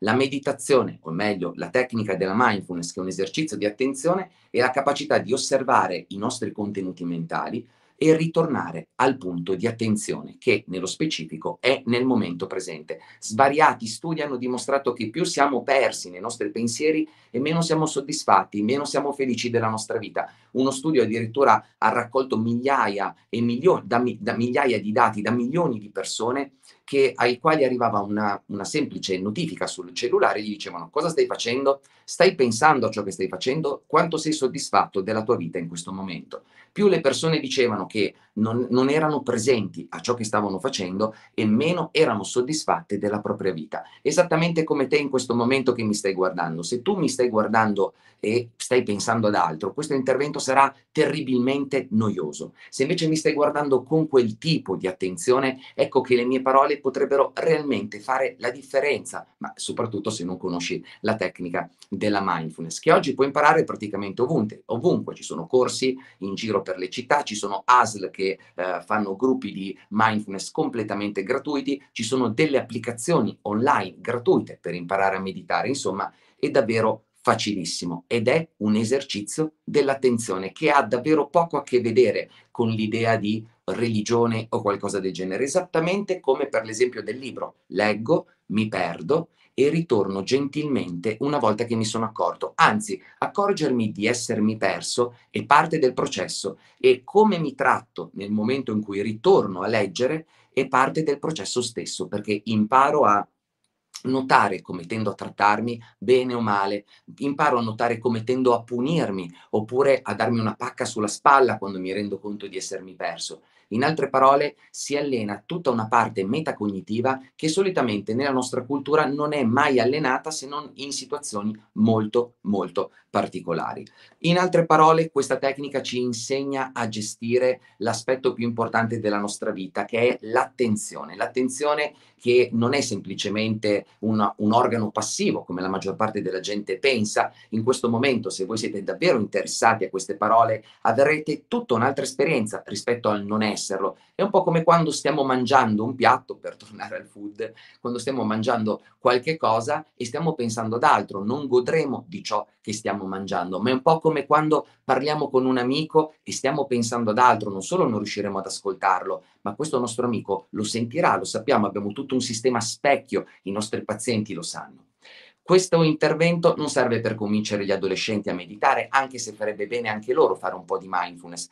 Il semplice esempio del libro va benissimo, quello di tornare gentilmente ancora ancora, perdonandosi e segnando come una specie di punto tutte le volte che si accorgono di essere distratti, è un ottimo esercizio, ma mi serve per convincere soprattutto i caregiver, quindi sono i miei colleghi, i nostri colleghi, persone, i genitori, tutte le persone, gli educatori che si occupano dei, degli adolescenti dovrebbero praticare qualcosa del genere in modo da non farsi attivare esageratamente dal comportamento che di solito è attivante dell'adolescente e in modo da rivalutare l'importanza della cosa più importante di tutte, la nostra attenzione. Infine vi mostro gli ultimi due libri e poi un altro libro negli anni 70, Ellen Langer, validissima collega che prende questi concetti senza mai parlare di meditazione e ristruttura tutto un campo della ricerca psicosociale. Vi invito a leggerlo. Libro degli anni 70 ancora validissimo. Infine, questo libro di Daniel Goleman e Richard Davidson, Daniel Goleman famosissimo per intelligenza emotiva,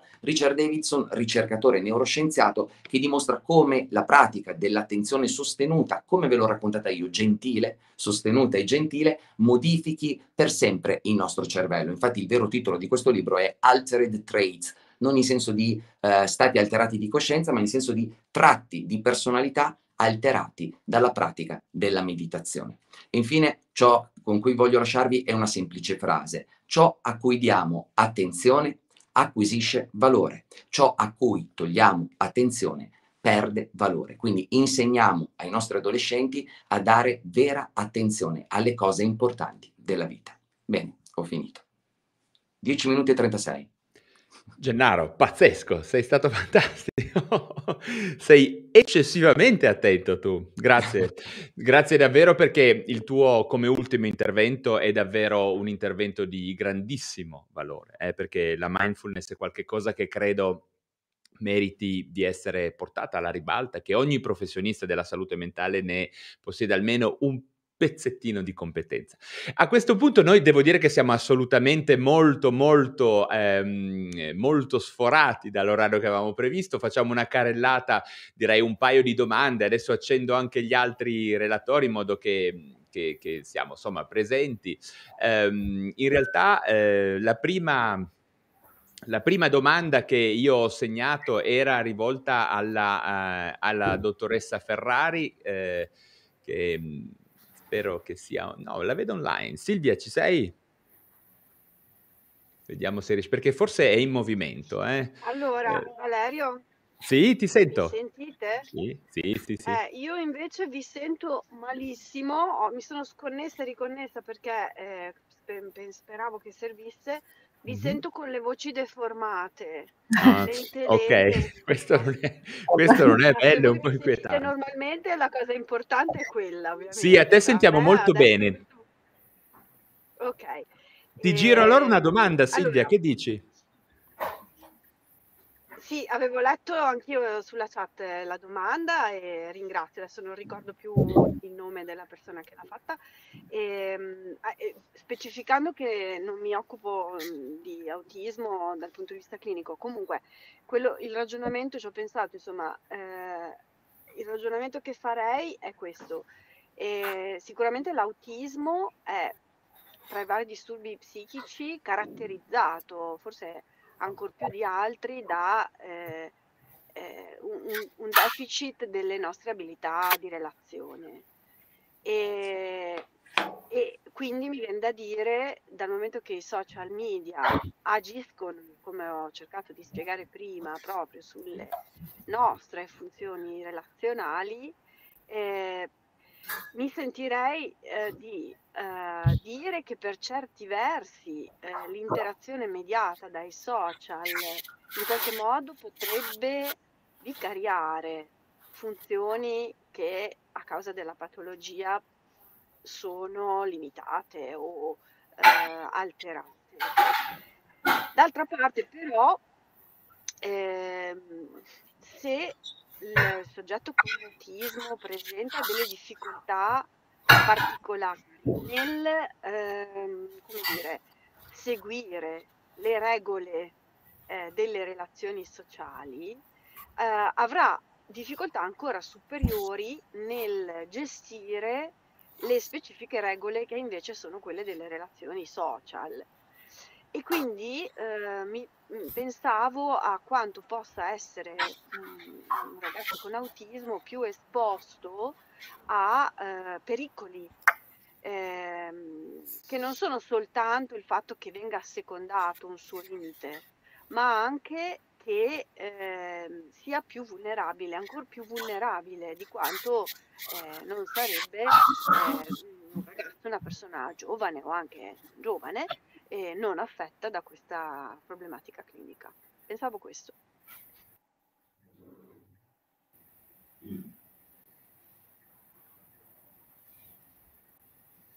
Non sento nessuna risposta da parte vostra che può voler dire due cose, o che non avete sentito niente o che... No, no, Silvia, abbiamo sentito, abbiamo sentito, a, a mio parere dato una risposta ah, molto esaustiva, ehm, sicuramente il problema dell'autismo in questo periodo di pandemia e in relazione anche all'utilizzo, all'uso e all'abuso dei social è qualcosa che meriterebbe anche qua un intervento e, una, e, un, e un, live a parte sicuramente. Eh, per cui grazie davvero per questa tua comunque dom- risposta molto puntuale. Ecco, c'è ancora una, una domanda che io farei alle, a noi che, che siamo, siamo, rimasti qua ancora live e viene da iltuomedico.net che è un canale che devo dire consiglio alle persone di seguire perché è costituito da medici di base che si stanno mettendo appunto online, come dicevamo prima, come diceva l'onorevole Lorenzin, come stiamo un po' affermando tutti, si stanno mettendo online per cercare di divulgare, per entrare in contatto col pubblico. Ecco, i, i colleghi del tuomedico.net chiedono, vabbè, chiedono a me e, al, e all'onorevole, eh, al di là dei CERT, si può fare qualche cosa di più anche nelle scuole o nelle famiglie? Bene, in questo senso vedo Monica Arcellaschi che annuisce, quindi Monica, dici tu qualcosa, cosa si può fare a livello delle scuole e delle famiglie? Poi magari anche Maurizio può darci uno spunto. Sì, diciamo che la prevenzione oggi non va tanto, va, va, proprio nei confronti delle scuole e delle famiglie, ma non nelle scuole nel senso di conferenze ai ragazzi, ma l'intervento che viene fatto ormai è quello che si fa sugli insegnanti e sui genitori e soprattutto di, sugli insegnanti che diciamo così, vengono preparati, preparati, fanno anche dei gruppi esperienziali con i nostri psicologi per capire come, dire, come affrontare il disagio psichico, perché spesso loro sono i primi che vengono in contatto con questo. Certo, Maurizio, ci, ci dici qualcosa anche tu? Uh, sì, sicuramente la prevenzione è importante e uh, la prevenzione ha senso se è fatta precocemente. Uh, diciamo la, uh, l'appello che voglio lanciare perché negli ultimi anni si sta vedendo qualcosa in tal senso uh, si associano i finanziamenti della prevenzione ai risultati ottenuti che è l'errore più grosso che si possa fare. Nel senso che la prevenzione non è una cosa con domanda risposta cioè io faccio un intervento e il mese prossimo sono tutti guariti dalle tossicodipendenze oppure non hanno più problemi ma è un investimento nel lunghissimo tempo il problema è che noi dobbiamo però pensare di farlo quell'investimento, perché se vogliamo, vogliamo avere dei risultati tra 20 anni dobbiamo agire oggi, non tra 19 anni. E quindi l'appello alle autorità, e noi dobbiamo rinforzarlo da un punto di vista tecnico, non guardiamo come la, alla prevenzione come ad un farmaco, ma guardiamola come ad una, un intervento educativo. Come tutti gli interventi educativi non può agire domani, ma agisce nel corso del tempo. Però stiamo seminando e per noi oggi è importantissimo seminare. Bene, grazie Maurizio. A questo punto ringrazio tutti. eh, e devo dire che questo evento credo porterà molto, molto valore alle persone, sia a quelle che ci stanno seguendo in questo momento, a quelle che ci seguiranno nei giorni, nei mesi futuri. Spero che sarà qualcosa di poi replicabile, eh, perché tante persone che hanno competenze così diverse e complementari, che parlano alla gente, che entrano in contatto con le persone, devo dire che è un'occasione che non, non, va persa da tutti coloro che vogliono prendersi cura in maniera efficiente ed efficace della loro salute mentale. Quindi siamo estremamente fuori orario, eh, ringrazio tutte le persone che sono state qua con noi, il pubblico che ci ha seguito, i colleghi, eh, ciao Gennaro, ciao Monica, ciao Maurizio, ciao Elisa, ma anche Armando, l'onorevole Lorenzin, eh, tutti, Marco Crepaldi, quindi Grazie davvero a tutti, ci rivedremo in qualche maniera presto su questi e su altri canali e mm, che dire, siete stati davvero tutti fantastici, noi dal nostro lato spero che vi avremo dato delle buone indicazioni, vi avremo dato del valore e da parte vostra siete stati davvero gentili a darci la vostra attenzione, come diceva Gennaro Romagnoli, per così tanto tempo. Quindi grazie a tutti e alla prossima volta. Grazie a te. Okay, round two. Name something that's not boring. A laundry? Ooh, a book club. Computer solitaire, huh? Ah, oh, sorry, we were looking for Chumba Casino. That's right. ChumbaCasino.com has over 100 casino style games. Join today and play for free for your chance to redeem some serious prizes. ChumbaCasino.com. No purchase necessary. Forward, prohibited by law. 18 plus terms and conditions apply. See website for details.